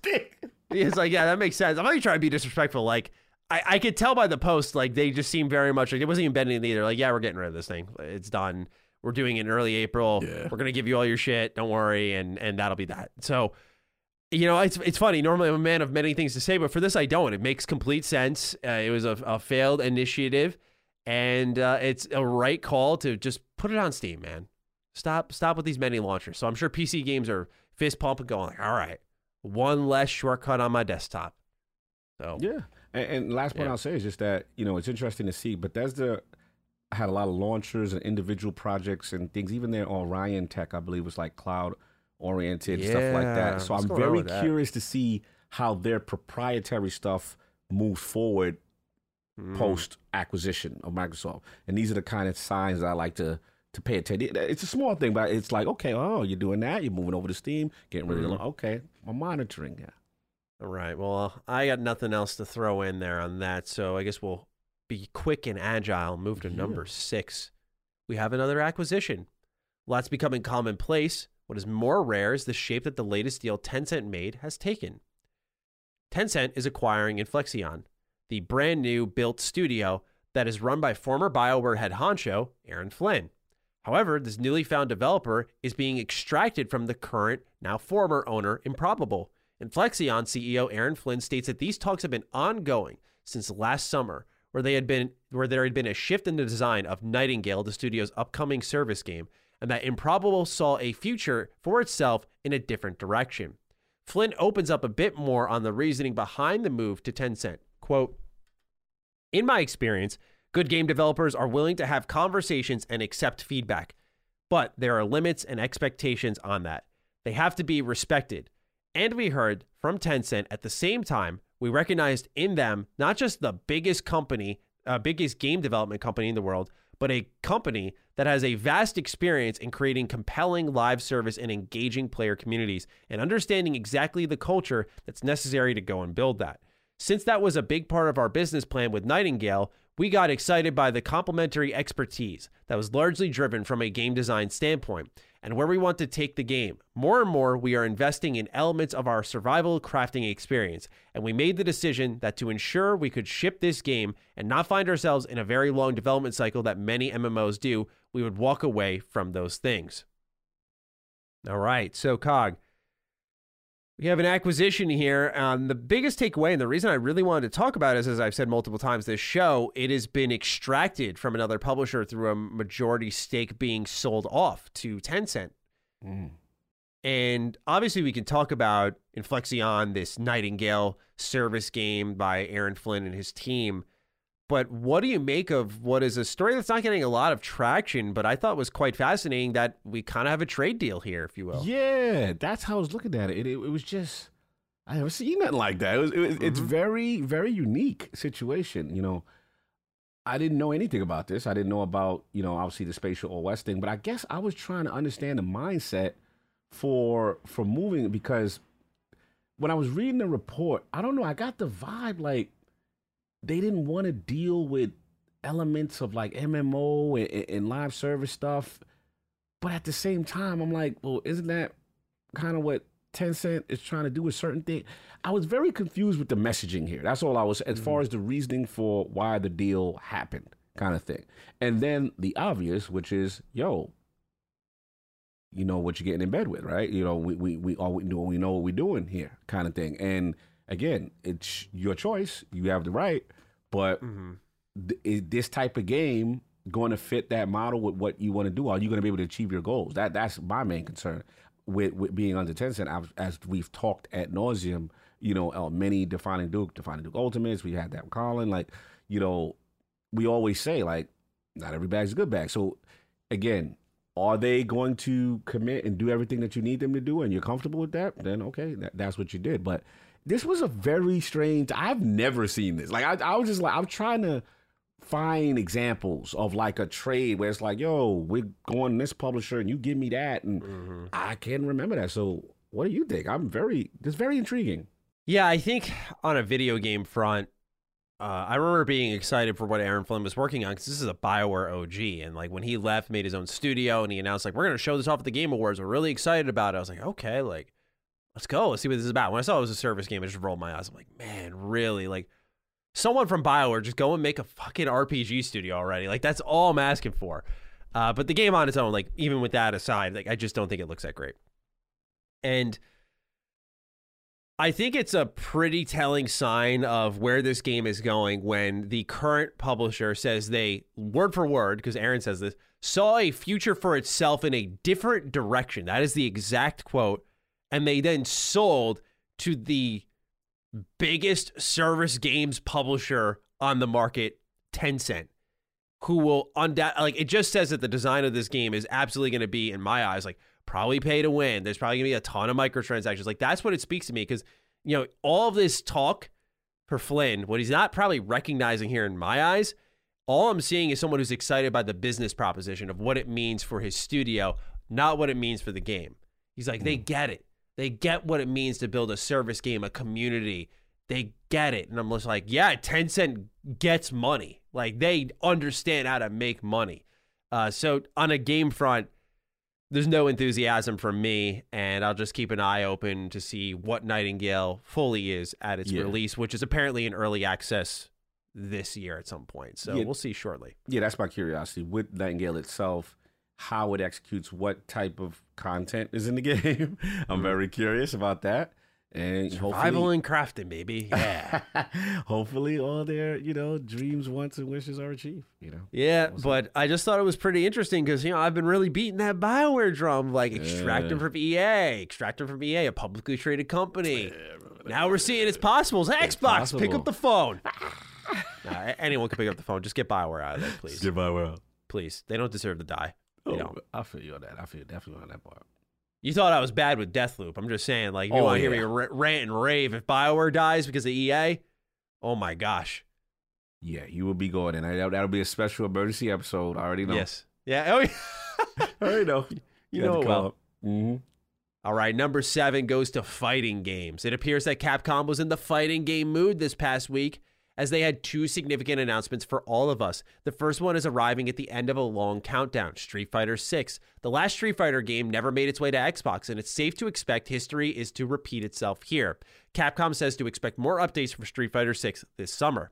Separately, they also announced the Capcom Fighting Collection, which includes Darkstalkers, the Night Warriors, Night Warriors, Darkstalkers Revenge, Vampire Savior, the Lord of the Vampire, that's a hilarious name, Vampire Hunter 2, Darkstalkers Revenge, Vampire Savior 2, the Lord of Vampire, Red Earth, Cyberbots Full Metal Madness, Super Gem Fighter Minimax, Super Puzzle Tur- Fighter Turbo 2, and Hyper Street Fighter 2. The Capcom Fighting Collection will be available on June 24th on Xbox, PlayStation, Switch, and PC. All right, Cog. So you're you're really the. Uh, I've played a lot of fighting games in my days, but I think over the years I've since Dragon Ball Fighters, I'd say I haven't really been hooked to one like Dragon Ball Fighters and and Tekken Seven. Really, Yeah, the last ones I can yeah. think where I was like, that's I was in a fighting game group. Mm-hmm. Since then, I've I've just in and out, in and out, like BlazBlue, Grand Blue. I think actually it was uh, Dead or Alive Six. I was kind of into. Nothing was really quite grabbing me, so I, I wanted to shoot you, Cog, and and hear how you feel as a big fighting game guy. Like, what what do you think about Capcom's recent announcements? Little nervous. Okay, little nervous. I love that the collection's coming to to Xbox. I like Yeah, that yeah. it's multi-plat, so they didn't miss out on that. But you know, I've been on record for being very aggressive about Street Fighter Five and how, however, however that happened, is just a disservice to Xbox fans or fighting fans because it's like, but not saying that it's wrong for Sony to have done that. You know what I'm saying? Sony's done what's best for Sony. What I'm just saying is that I don't see as a fighting game fan, I don't see that level of determination to to keep those on the platform to make things launch day and date on your platform. I don't see your you you literally have one of I'm gonna be hard on them. You have one of your own. I'm not even a killer instinct guy. I'm gonna be mm-hmm. honest. But I mm-hmm. recognize how popular that game is, and I recognize the importance of it. And you have that. It did well on the Xbox One. I remember that was kind of an early, you know, launch title towards the. And where's the sequel? What's going on? Why is the studio not in that? Like, what's going on? Why are you not in the thing? And then I see mm-hmm. Sony over here. They bought Evo. They got this. That, and I'm just worried, Maddie. I am worried Mm. that this six gets announced. Shout out to Grubb. He's the one that put out the energy that you know that Street Fighter Six would be announced. They still have not announced all the platforms yet. They just made a trailer, but it, it would suck if Microsoft's not part of this again. You know, what I'm saying? as a fighting fan, because I just feel they're so egregiously deficient. Like it's just it's just where are the fighting games? Like where are they on the platform? So yeah, that that's gonna be probably one of my other movements. I haven't come up with a name for it. You know what I'm saying? We got we mm-hmm. got the hashtag just one, but we gotta have a fighting game movement. We talked about the JRPG stuff as well. Fighting games are even in a in a worse state, especially if you want Game Pass to be what Game Pass is supposed to be. You need fighting games. You need these diverse lineups. Yeah, yeah, yeah. I agree entirely, and I, it's a game that I don't expect to come to Xbox Street Fighter Six, but I, you know, I'd like to see it. But it's like that it, they're fighting wars on both fronts, right? You got the JRPG war, and then you got the fighting game war. And I'm wondering if they're kind of looking at what's most beneficial to us and Yeah, yeah, kind of picking a direction and going in it because we're seeing progress on that front. But the fighting game front, man, it's barren. If, if NetherRealm gets gobbled up by someone and they become exclusive to a company, it's over. It's over. Like it, it's like it- you know, think of Call of Duty if it were to go exclusive to Xbox because then they got Doom, Wolfenstein, Call of Duty, Halo. All they Shooter need is Battlefield and it'd be Yeah. it's done, Game right? right? Uh, So it's a kind of similar situation there. Um, but I was never, I was actually never a crazy Street Fighter fan. I didn't, you know, fighting game's all about feel, right? Like, of Yeah. course, it's the aesthetic, the characters, the moveset, the arenas. There's a lot of factors that play in, but for me, the feel of Street Fighter, I don't know if you agree, like it always felt weighty to me. I like a fluid fighter. That's why I always, I think of Dead or Alive. Like when I was talking about it earlier, you notice all these fighters I like, Dead or Alive, Tekken, Dragon Ball, like they have a fluidity, like a flow. They're Yeah, quick. I'm with you there. You can get around. Yeah, I'm not good at Street Fighter. It's funny. I'm not even a Street Fighter hardcore guy like that either. Yeah. You know what I'm saying? Yeah. I just, re- I respect the impact it has though on the industry. Street Fighter is a thing though, right? To to miss out on Street Fighter is that's big, man. I mean, Mm. next to it, it- it's you can make the case it's arguably you know one of the greatest fighters. I mean, shout out to Dagan. Like we we had him on you know the Last Stand Media you know Yeah. event. He he brought Street Fighter out there. He's like, yo, Street Fighter Had two the outfit and everything. the outfit, and everything. You know what I'm saying? Trying to lead all that. Like it's a big deal. These are iconic characters, and yeah, maybe the series has been on the decline a little bit. I, I don't know what the, the numbers are, but I actually know I heard Street Fighter Five actually did very well for PlayStation exclusively. I heard it mm-hmm. did mm-hmm. very well. But mm-hmm. the, the the thing comes down to you cannot miss these events. And, and and if if you are where where are your own offerings or you know that kind of thing. And it's just you know i don't know what's going on. And i think what it is i think you said it. Honestly i take it back. I think you said i think what it, what's going on is that there's probably a bullet, bulletin board internally. And it's probably like jrpgs fighting games. It's on there right? Yeah.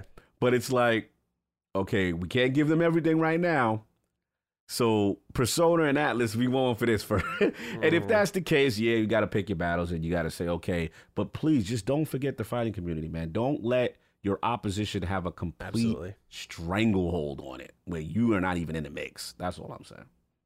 Absolutely. Well, that's all the news we've got for everyone this week. It's time to move in our Game Pass pick of the week. I want to start off with Garrett Gottrust and then get into your pick of the week, Cog. Garrett writes in, Ahoy Dukes, just wanted to give a shout out to an indie game that dropped into Game Pass day one last week. The game is called Infernax. It's a 2D modern retro style platformer that is heavily inspired by the likes of Castlevania 2 and Zelda 2, with some modern RPG mechanics and some really solid choice and consequence. I picked this game up as I wanted something short to finish before Elden Ring lands, but I've been unable to put Infernax down. May you have an Atlus announced an Xbox game kind of day. Yo, this joint look actually really cool. Yeah, I'm looking at it like it looks really cool. I, I, he nailed it. It does look like Zelda 2 and Castlevania had a baby. like it, it- I like I like the feel. Did you, did you know about this one? I didn't even know about Uh, this one. no, actually, you know, it's so sad that what got me. This does really look like Castlevania. Holy smokes, man! Yeah, it looked crazy. Wow. man. Dude, I, Yeah. I, I, you know what's so sad is I'm, I'm such a if I'm a shill for anything, it's a shill for choice and consequence. Like the, when it's sad, I'm just like, well, what's this then? You know, What's I'll just check it out in a heartbeat. It's like you with like Choices? looter shooter. You're like, Yeah. oh, it, it drops it drops items when it dies. Yo, yo, yo, yo, loot. Yep. There's Oh, this is bu- cool. Uh, this is really cool. It looks cool. I gotta give him. Yo, I didn't know about Infernax. Shout out. Yeah, shout out to him, Dude, man. dude, Xbox has been on. Let's shout out. Let's give the roses real quick, dude. Their indie program has been Yes. on fire, Yeah. on fire. They've been Shout- finding some good ones, man. Shout out to Indie ID at Xbox. Shout out to Chris Charla, the whole team. I think they even got my boy. What's his name? Damon Baker. He used to be Nintendo. He used to do the Nintendo Directs. They got him over there. They made moves on X, ID at Xbox. They've been moving and shaking, and we know Sarah. She always reps them as well. Sarah Bond, Yeah, yeah. and um, yeah, salute to them. They they've been killing it. They've been making good choices and really promoting. It's good to see. It's good to see. Right on. Well, Cog, you've been playing something that uh, that's really, that's really interesting to see. All right, let's get into it. Yeah, so I've been on this kick lately where we talk about the palette cleansing stuff and we talked about between major releases and what you're doing. So obviously the Witch Queen was coming up and stuff like that. And then I'm also been on this kick of oh let me say the game before they get mad. Streets of Rage DLC ah. four. They get mad when I when I build it up. So Streets of Streets of Rage four, the Nightmare, what you call DLC, because I haven't played it since. And that was the thing. So the, the kick I've been on bet- between the palette cleansing and between, you know, I'm on this kick like, yo, where is local co-op at? Mm. Like it's it's hard to find these days, and the only one that was doing it well was honestly Nintendo Switch, you know. And I felt like, yo, this is one for Xbox, so I went back to mm. it, Yo, it's actually really cool. Like they've added a bunch of new modes. They got three characters. They got one of my favorite characters from Streets of Rage 2, which is the big wrestler, the big, you know, brolic guy. Of course, I'm oh. Cogs gonna pick the big brolic guy. Okay, get it. but yeah, shout out to Matt. He was one of my favorite characters. But what I like is they didn't just throw him in and put the whole Streets of Rage 2 sprite thing and just mm-hmm. copy paste him in. Like they really did hand drawn art. He's got he's kind of OP on certain levels. He got the slide mm-hmm. attacks and these other great great attacks. They added new weapons, new enemies. There's two other characters. One was a sub boss that was in the game as chick. It's kind of like a cop who's really good. And then a, a fan favorite that I believe was in Streets of Rage 3 was Shiva. Shiva is like the coolest. You fought him in Streets of Rage 4, but he's like one of the coolest characters. They added a lot to the game. There's a survival mode. Bro, if you got a couple minutes, you know what I'm saying? You just want to kind of, again, mindless beat 'em up, old school classic.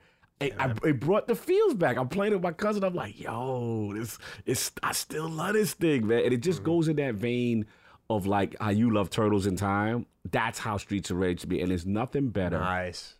in Streets of Rage, you and your man beating people up, and you got the the cool sounds of Yuzo Koshiro. That's he's he's a legend to me. He did like he's one of the original um music soundtrack creators of Streets of Rage, and he um did about two or three tracks. And shout out to Dotemu because their music guys did some great tracks on this as well.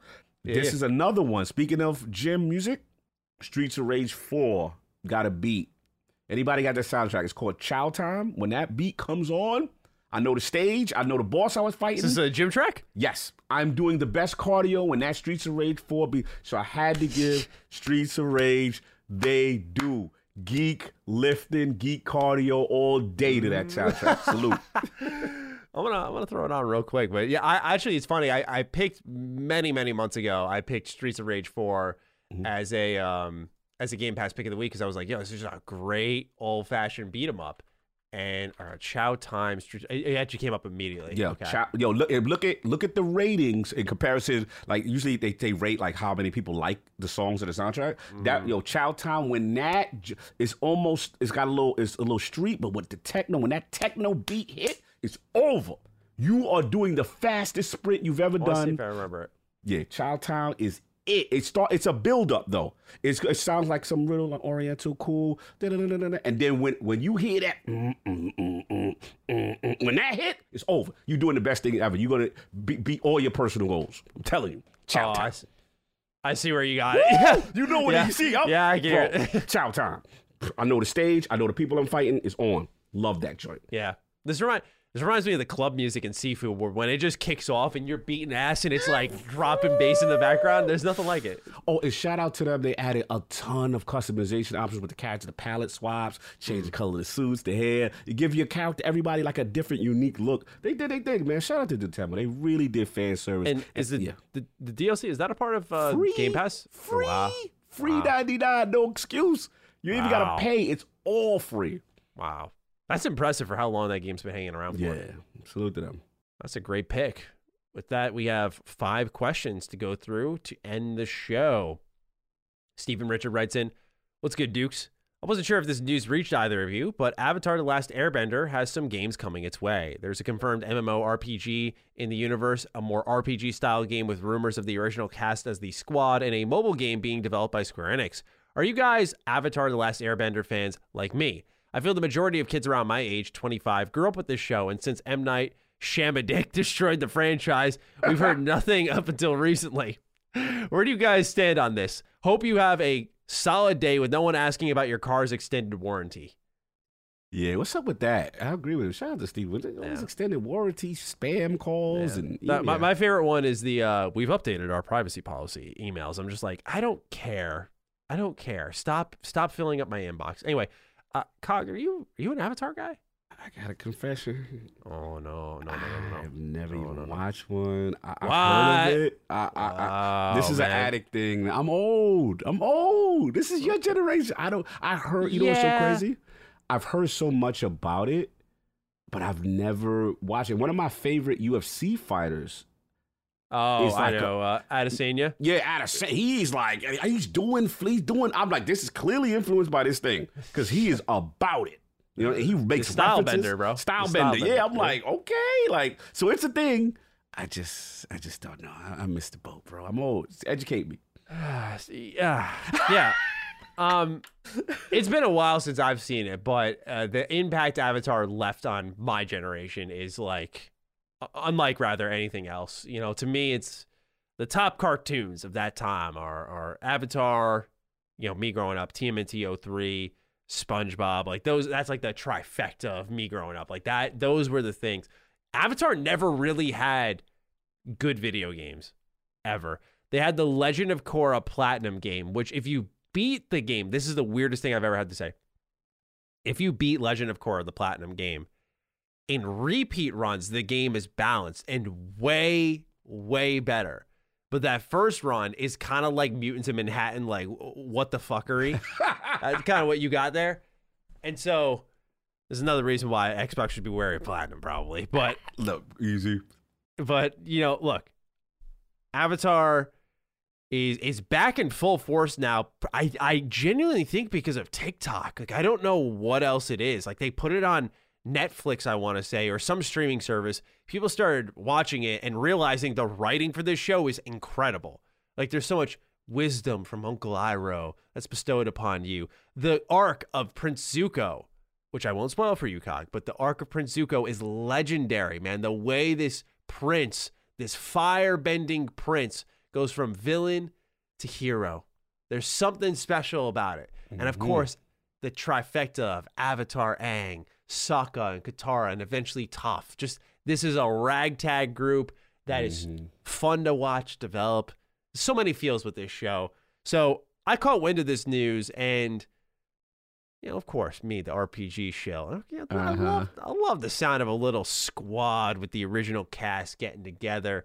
I don't think Legend of Korra gets enough love, though. This is the sequel follow up to Avatar, and I think that does a lot of great things. I think it retains the spirit in a lot of meaningful ways, and it's some good shit in there. So I would love to see more of that as well. But this game is due for, or this universe is due for a game. An MMO, though? What? Why? Like an MMO in a, in a mobile game. So it's like you're telling me we got one shot. That's what I'm reading it as. We got one shot to get in there and do this right here with an RPG style game. I hope, and I hope it's not like an RPG. I put this in quotes like Dragon Ball Z Kakarot, where it's it's a it's a 3D beat 'em up with, with very light RPG elements. So we'll see on that. But I mean, for you, Cog, uh, does does this make you knowing there might be a game on the way or two? Do you look at this and go like, it's time for me to sit down and watch? You know, that face tells me everything. I, I should just I should just move on. you know I love you, Naruto's and Dragon Ball guys. I Oh, love you guys. I love you guys. I I, I don't want to kill your joy.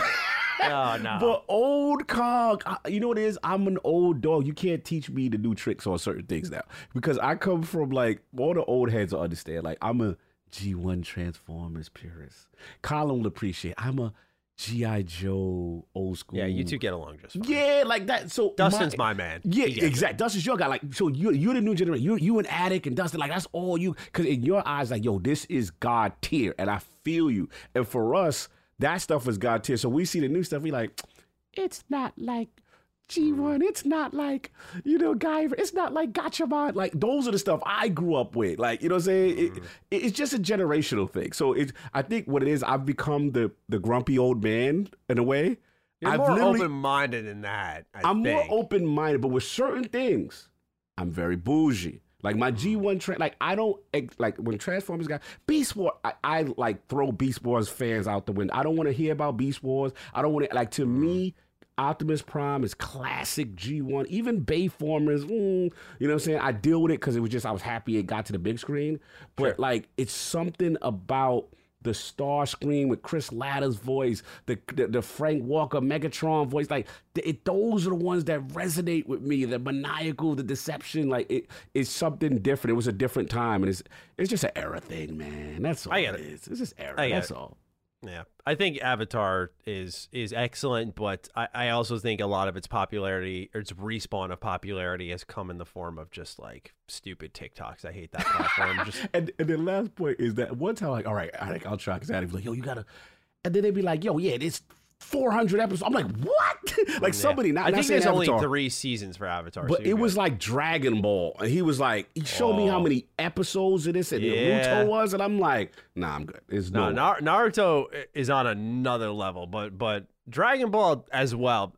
Dragon Ball, it's so weird how popular. I was talking to my friends about this. Dragon Ball is so stupidly popular, and I'm like, in my eyes, like they have a legendary show in Z, but when you go back to watch it, it's not really indicative of of like the speed and action of the series. And then you look at Super, which was like destroyed by poor animation and and poor story arcs that were super predictable, recycled from Z. Mhm.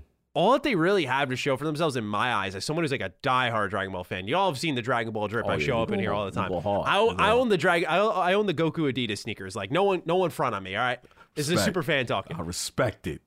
But like in my eyes, the only thing they really have to show of modern Dragon Ball, like this is what it's about. This is what we love. Is the recent Broly movie, and it's like that's it. That's all there is to me. Like, of course, there's mm. legendary moments, but if I were to say to you, Cog, yo, go go go check out the movie about Broly from like 2003, you'd watch it and be like, dude, who's Haruto Garn? What is this? What you know, is like, this? Yeah, yeah. yeah. It, it- it- like this is not good. This is horrible animation. Yeah, it's just That's what you it's had to deal with. fascinating. I could go on. I feel you, Me and feel Dustin need to do an anime cast. you. At some point. Yes, that has to happen. Yeah. All right, we got another question here from Avery D. Hello, mid range Maddie and CQC Cog. Long time, first time here. I have a question about the future of Game Pass pricing for you. A few episodes back, it could be more than a few. This pandemic has ruined my sense of time. Hey, me too, by the way. Maddie mentioned he believes that Microsoft will or will not raise the price of Game Pass depending on what Sony's Spartacus is priced at. Going back to this, if Spartacus or one of its tiers is priced higher than Game Pass, do you think Microsoft will keep their price lower or match its price?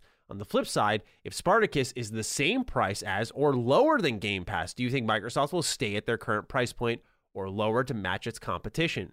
Thanks for a fantastic show week after week and have a I'm at the top of the leaderboard and nothing can stop me kind of day. A lot of well wishes this week, I'm noticing. Yeah, very, very nice. very Everyone's nice. feeling pretty good, I guess. Respect, Elden Ring kind of week. Yeah, yeah. that's what it is good games out.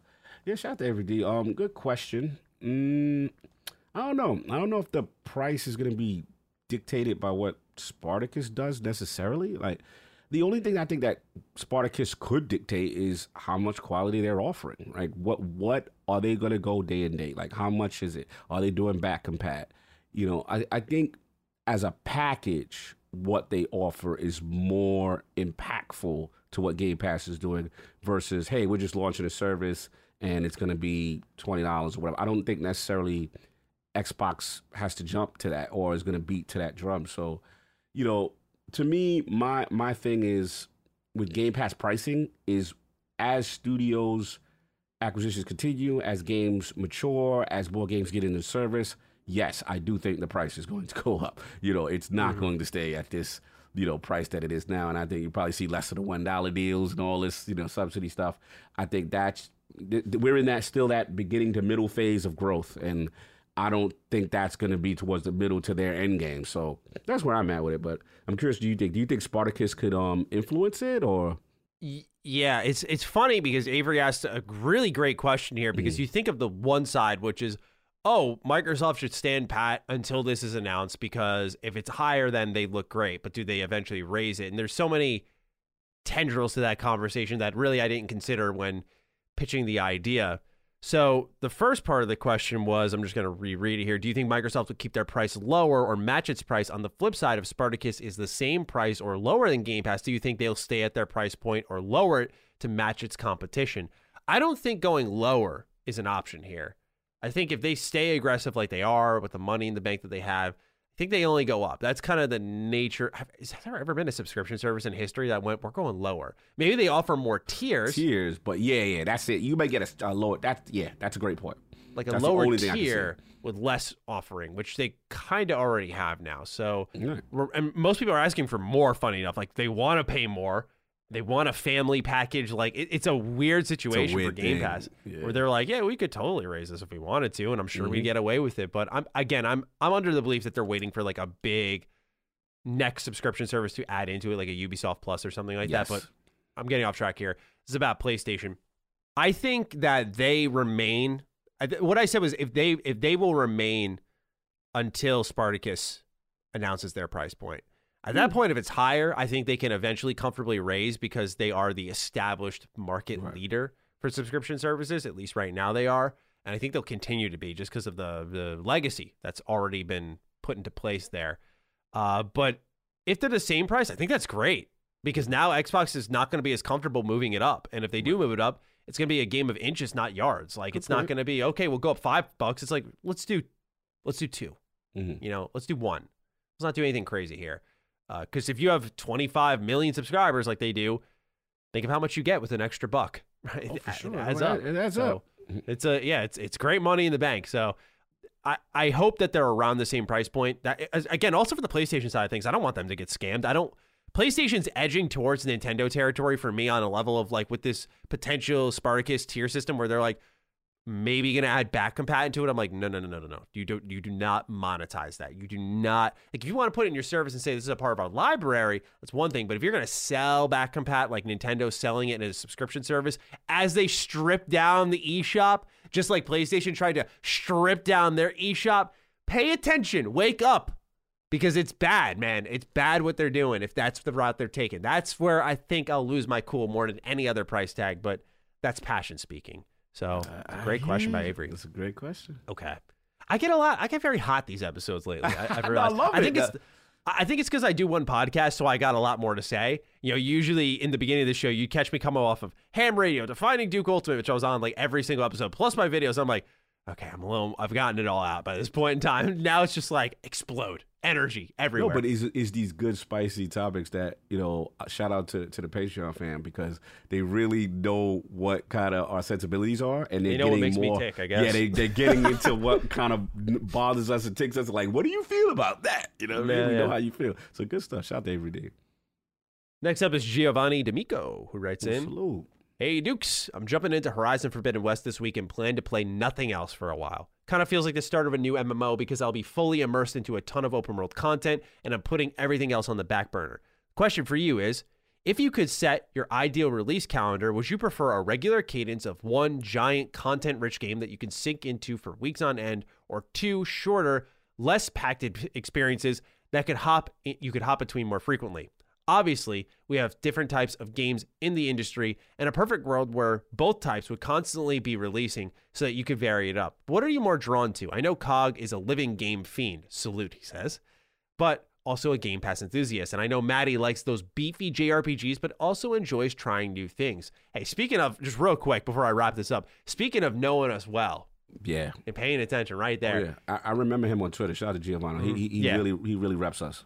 Yeah, he really does. I appreciate it. But if you had to choose, which option appeals most? Cog, let's start off with you. Whew, Giovanni Foe's a tough one because I'm like a, I'm a gaming contradiction on some levels. Mm-hmm. like there's times I love my, you know, like I said, you love my Destiny, these these these these live service, you know, looter shooters, tinkering, min maxing, cooperative guy. But then I gotta lie, I don't know if it's because I'm a content creator and time is is lessened, and I, there's something to be said about like a high quality 10 to 12 or 14 hour game and i actually starting to love them more now. Mm. Like you know remember what i told you like forgotten city came out of nowhere for me and disco was a little longer you know those are games that, that jumped on my radar and i'm like damn i can't stop playing it. And i just like that there's a finish and and i'm like yo i felt i still did felt this was worth it i felt i got a lot out of it and I'm on to the next one. So I don't I guess I don't want to be anti open world all the way, but yeah, I do have fatigue sometimes. I do I do have that, you know, I can't I basically have to make those what we call the business decisions, right? I mm-hmm. can't commit to all of these, right? So it's like I got to make the tough call. Now there are some that when they come, I'm stopping everything. You know, there's a mm-hmm. few you know, JRPGs the same way. Like with Final Fantasy VII, I stop everything because I've already been there. I've invested all the way. There's when you have that investment when you've been there from the beginning, then it's like, okay, I got to see this thing through. You know what I mean? Mm-hmm. But when the new guy comes and he's like, yo, he's the new next big thing, it's like, damn, the struggle. So yeah, mm-hmm. it's it's it's a dichotomy that I'm in, and and you know, if it's up to me, I'd have maybe one or two big ones for the year. And I, I I would prefer the, the the less shorter experiences, and I'm fine with that. But uh, what about you, Mister Matty Plays, Mister Play Everything, Review Everything?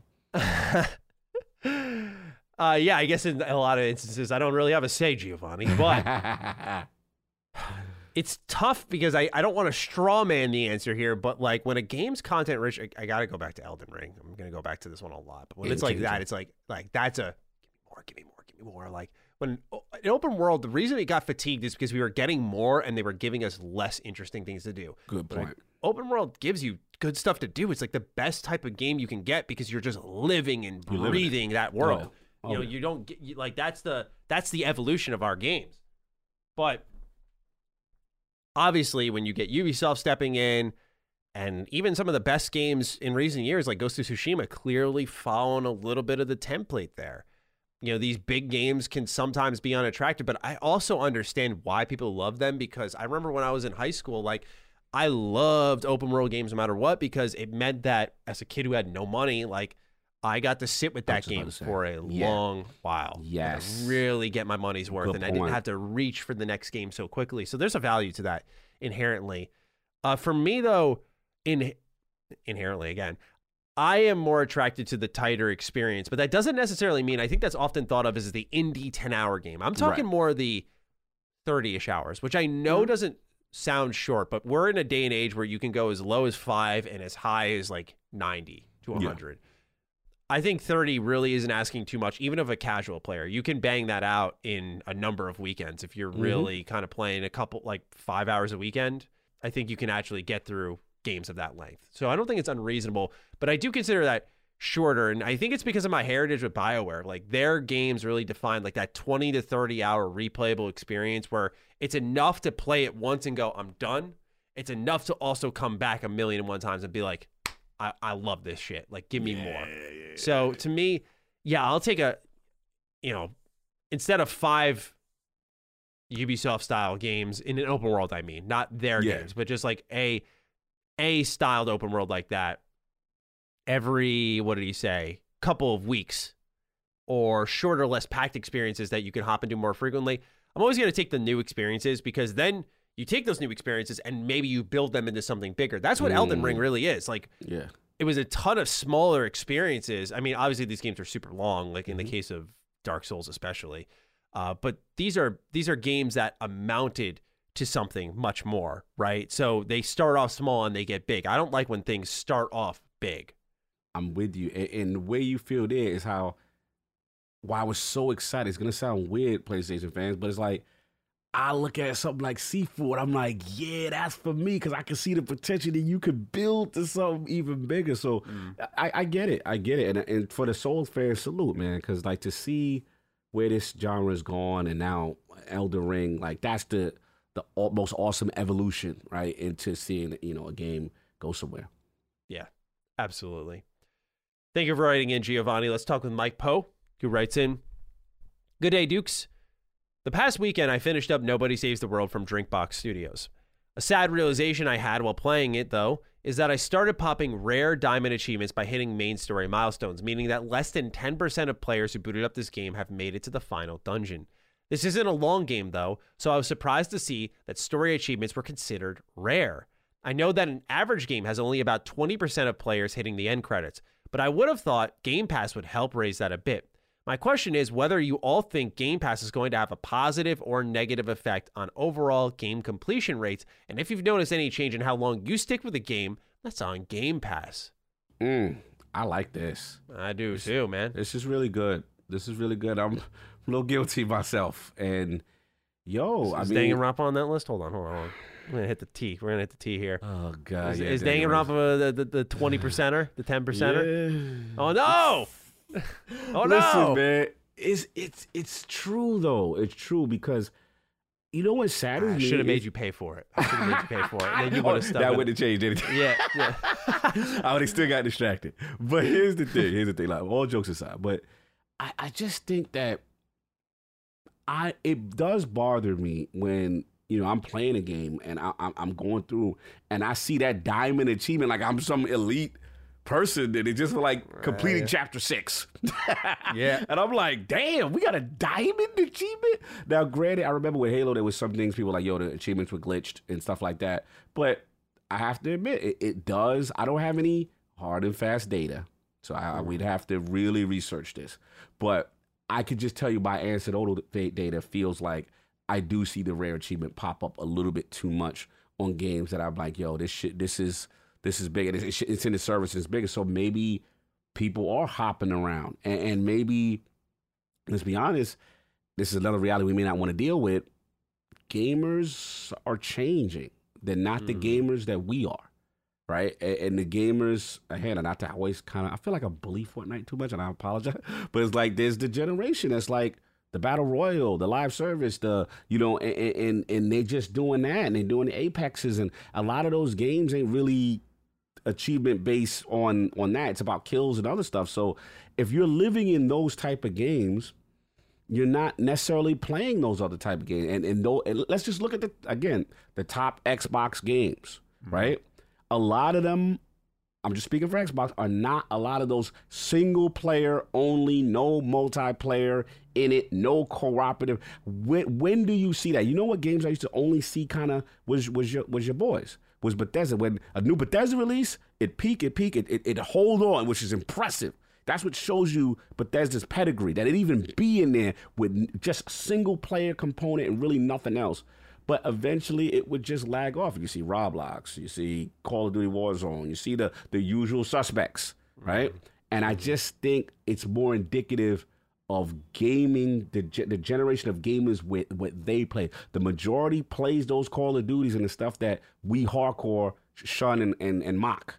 And I just think it may be that.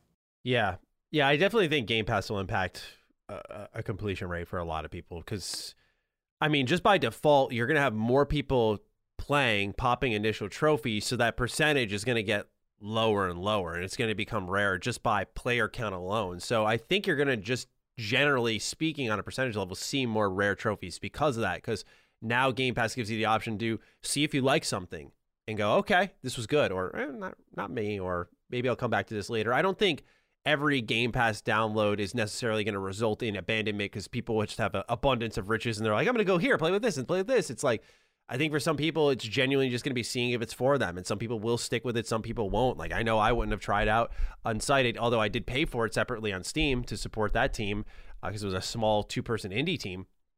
But that's a game that I found through Game Pass and learned more about the team afterwards. Like, that is. That is the beauty of it is the discovery engine. And so you don't stick with everything you just uncover. Like you're you're able to test it and Good tinker point. with it. And so those achievements by default will be more rare because I'm certainly not the only one Good going point. through that. Yeah, and last point I'll say is that let's be honest, we represent the hardcore. So we're playing more than the average gamer. Sometimes the average gamer is just one or two t- titles a year, and they're living Yeah. in those two or three titles, and that's it. It's got to really stick, you know? Yeah. So, great question, Mike. Thank you for writing in. Last one goes to sfish616. I really like this one because I was thinking of PlayStation and their setup with Evo and not recognizing maybe what Xbox has here. He writes, Hey guys, someone posted the other week about MLG also being a part of Xbox Now and the potential of big esports tournaments and the thought of a multi-city Xbox celebration with QuakeCon, BlizzCon, and the Xbox Online event came into my head, especially with E3 being dead in most cases and having numerous presentations and also having a major esports tournament with Halo, Gears, Quake, COD, Overwatch, Hearthstone, etc. I think this might be a good way to get BlizzCon back on track and they can learn from QuakeCon because it seems like they run one of the best live events there is and it could be a good way to meld all these three companies eventually into a more cohesive unit. This also helps with fixing the esports units of COD and Overwatch because it seems Halo Infinite so far has done better with esports than most games on the market and could also help with the potential Quake reboot if it has PvP. What are your thoughts?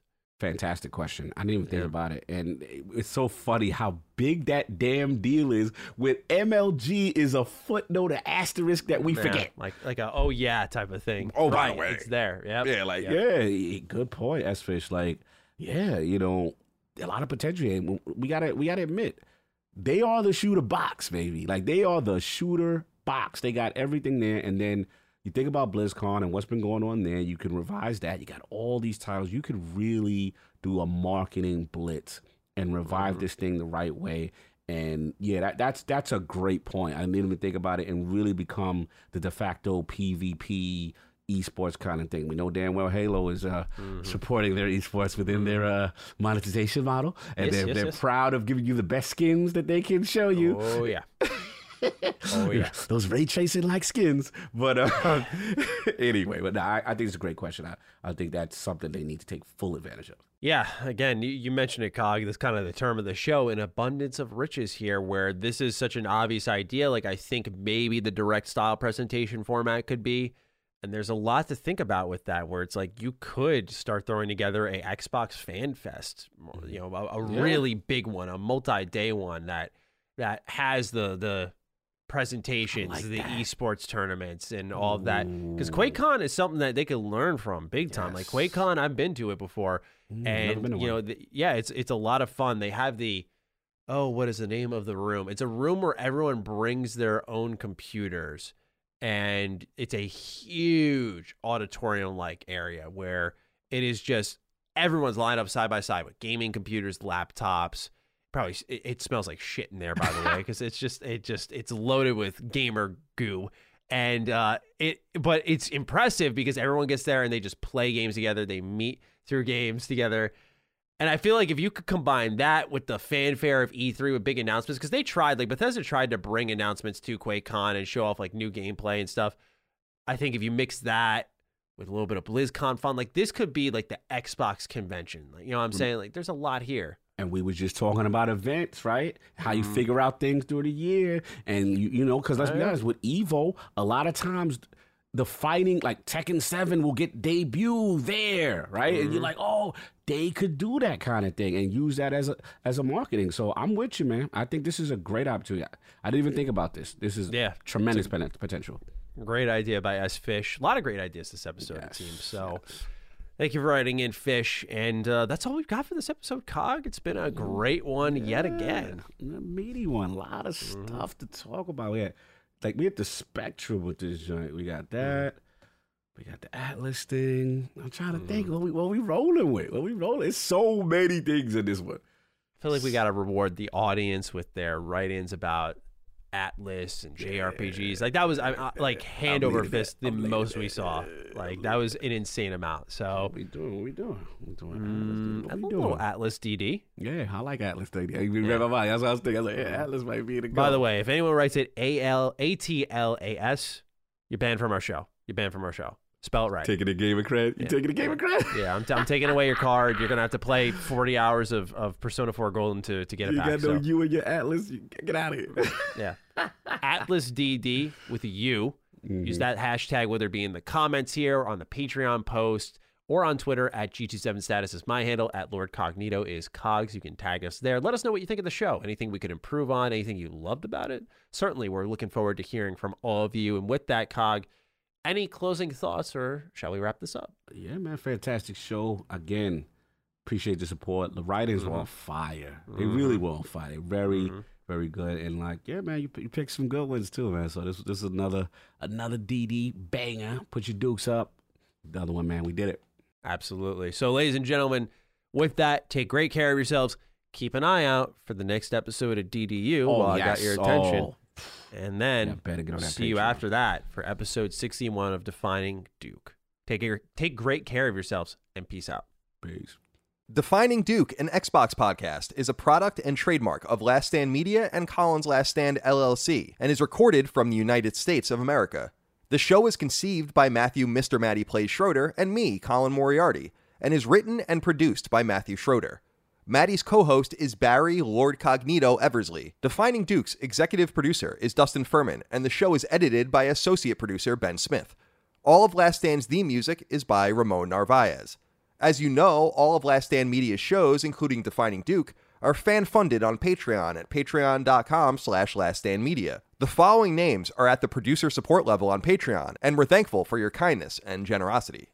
Andrew Morgan, Stephen Nieder, Ross Marenka, Miguel A. Brewer, Morgan Ashley, Azan, Michael Vecchio, Jerome Ferreira, SLVFMA, Daniel Diamore, Brad Cooley, Jeremy Key, Patrick Leslie, Dave Cowell, Tom Quinn, Stephen Innerfield, Eddie Medina, Jason R. Zahn, Christopher Knock, Zeno Adam, Grayson Maxwell, Cody Woodall, Nuclear Prostate, Jonas Young, Sorta Serious Gaming, Unofficial Controller Podcast, Colin Farley, Mark Arnold, Zia Parix, Henry Groth, Relentless Rex, Troy Miller, Meyer Katz, J. A. Zhu, Tristan Palacios, Drew Mullen, Christian R., Jad Rita, Benjamin Muma, Patrick Skipper, Sweaty Mitt, Chris Kelly, Dustin Graff, Peyton Stone, Jalapeno, Josh Allen Ruley, Tyler Watkins, Michael Buffle, Troilus True, Dan Root, Isabella Hope, Talisman, Christopher, Randall Halsey, Robbie Nauman, Nuke Dukem, William Holbert, Josh Godfrey, Kalike Souza, Vornak, Betty Ann Moriarty, Daniel Johnson, H. Trons, Jay Getter, Bjorn Campbell, Jeff Mercado, Gregory Slavinsky, Galja, Greek Thunder, Of Fortuna, Boots, Tyler Brown, Megadet, Poot, Zal Balcazar, Brian White, Raul Melendez, Eric Harden, Alex Bolton, Kinnams, Joseph Baker, Rodney Coleman, Cruxes, Chris Moore, Caswell, Antti Kinnanen, Chris, Dave Alvarez, Will Hernandez, Chris Galvin, Justin Gonzalez, Mason Cadillac, Ollie Fritz, Zach Allum, Kyle Hagel, Colin Love, Daryl E. Naiman, Ryan Arkitredge, Toby Ryland, Michael S., Dave Bostic, Stewie108, Patrick Montgomery, Daryl Rodriguez, Damon W., Fat Houdini, Richter86, Steve Hodge, Barrett Boswell, Christopher DeVio, Chris Morton, Kevin Komaki, Johnny Waffles, Roto24, Jonathan Coach, Sean Mason, Josh Gravelick, Jordan Town, Brian Chan, Organic Produce, Carlos Algrit, Dominic, Richard Hebert III, Miranda Grubba, Josh Yeager, Martin Beck, Gavin, Joey Andrzejczyk, Nathan R., Joe McPartland, Gary Cavallo, Christopher Moore, Jacob Bell, Dennis Uzel, Lou and Ray Loper, Jonathan Cortez, Dylan Burns, Jason Lusky, Malachi Wall, John Schultz, David Chestnut, Anton K, Alan Trembley, Tyler Bello, Ryan T. Mandel, Tony Zuniga, Sean Battershaw, Robbie Hensley, Alex Cabrera, Lennon Brixey, Hugo's Desk, Peter Reynolds, Anthony Vasquez, Adam Kinniston, Tyler Goodwin, William O'Carroll, Jorge Powell, Jesper Jansen, Max Cannon, Phil Crone, Throw 7, Adam Nix, Josh McKinney, Michael Gates, Alex Gates, Ryan Robertson, Sean Chandler, Lockmore, Gio Corsi, Joey Gonholiger, Gerald Pennington, Justin Wagaman, Brent Linquist, David Iacolucci, Paul Joyce, Edwin Castillo, Chad Lewis, Enrique Perez, Joshua Smallwood, Spencer Brand, Don Lee, John Cordero, Keith A. Lewis, Marius Garson Peterson, Ryan Greenwood, Tyler Harris, Matthew Purdue, Patrick Harper, Mad Mock Media, Jonathan Rice, and Casual Misfits Gaming.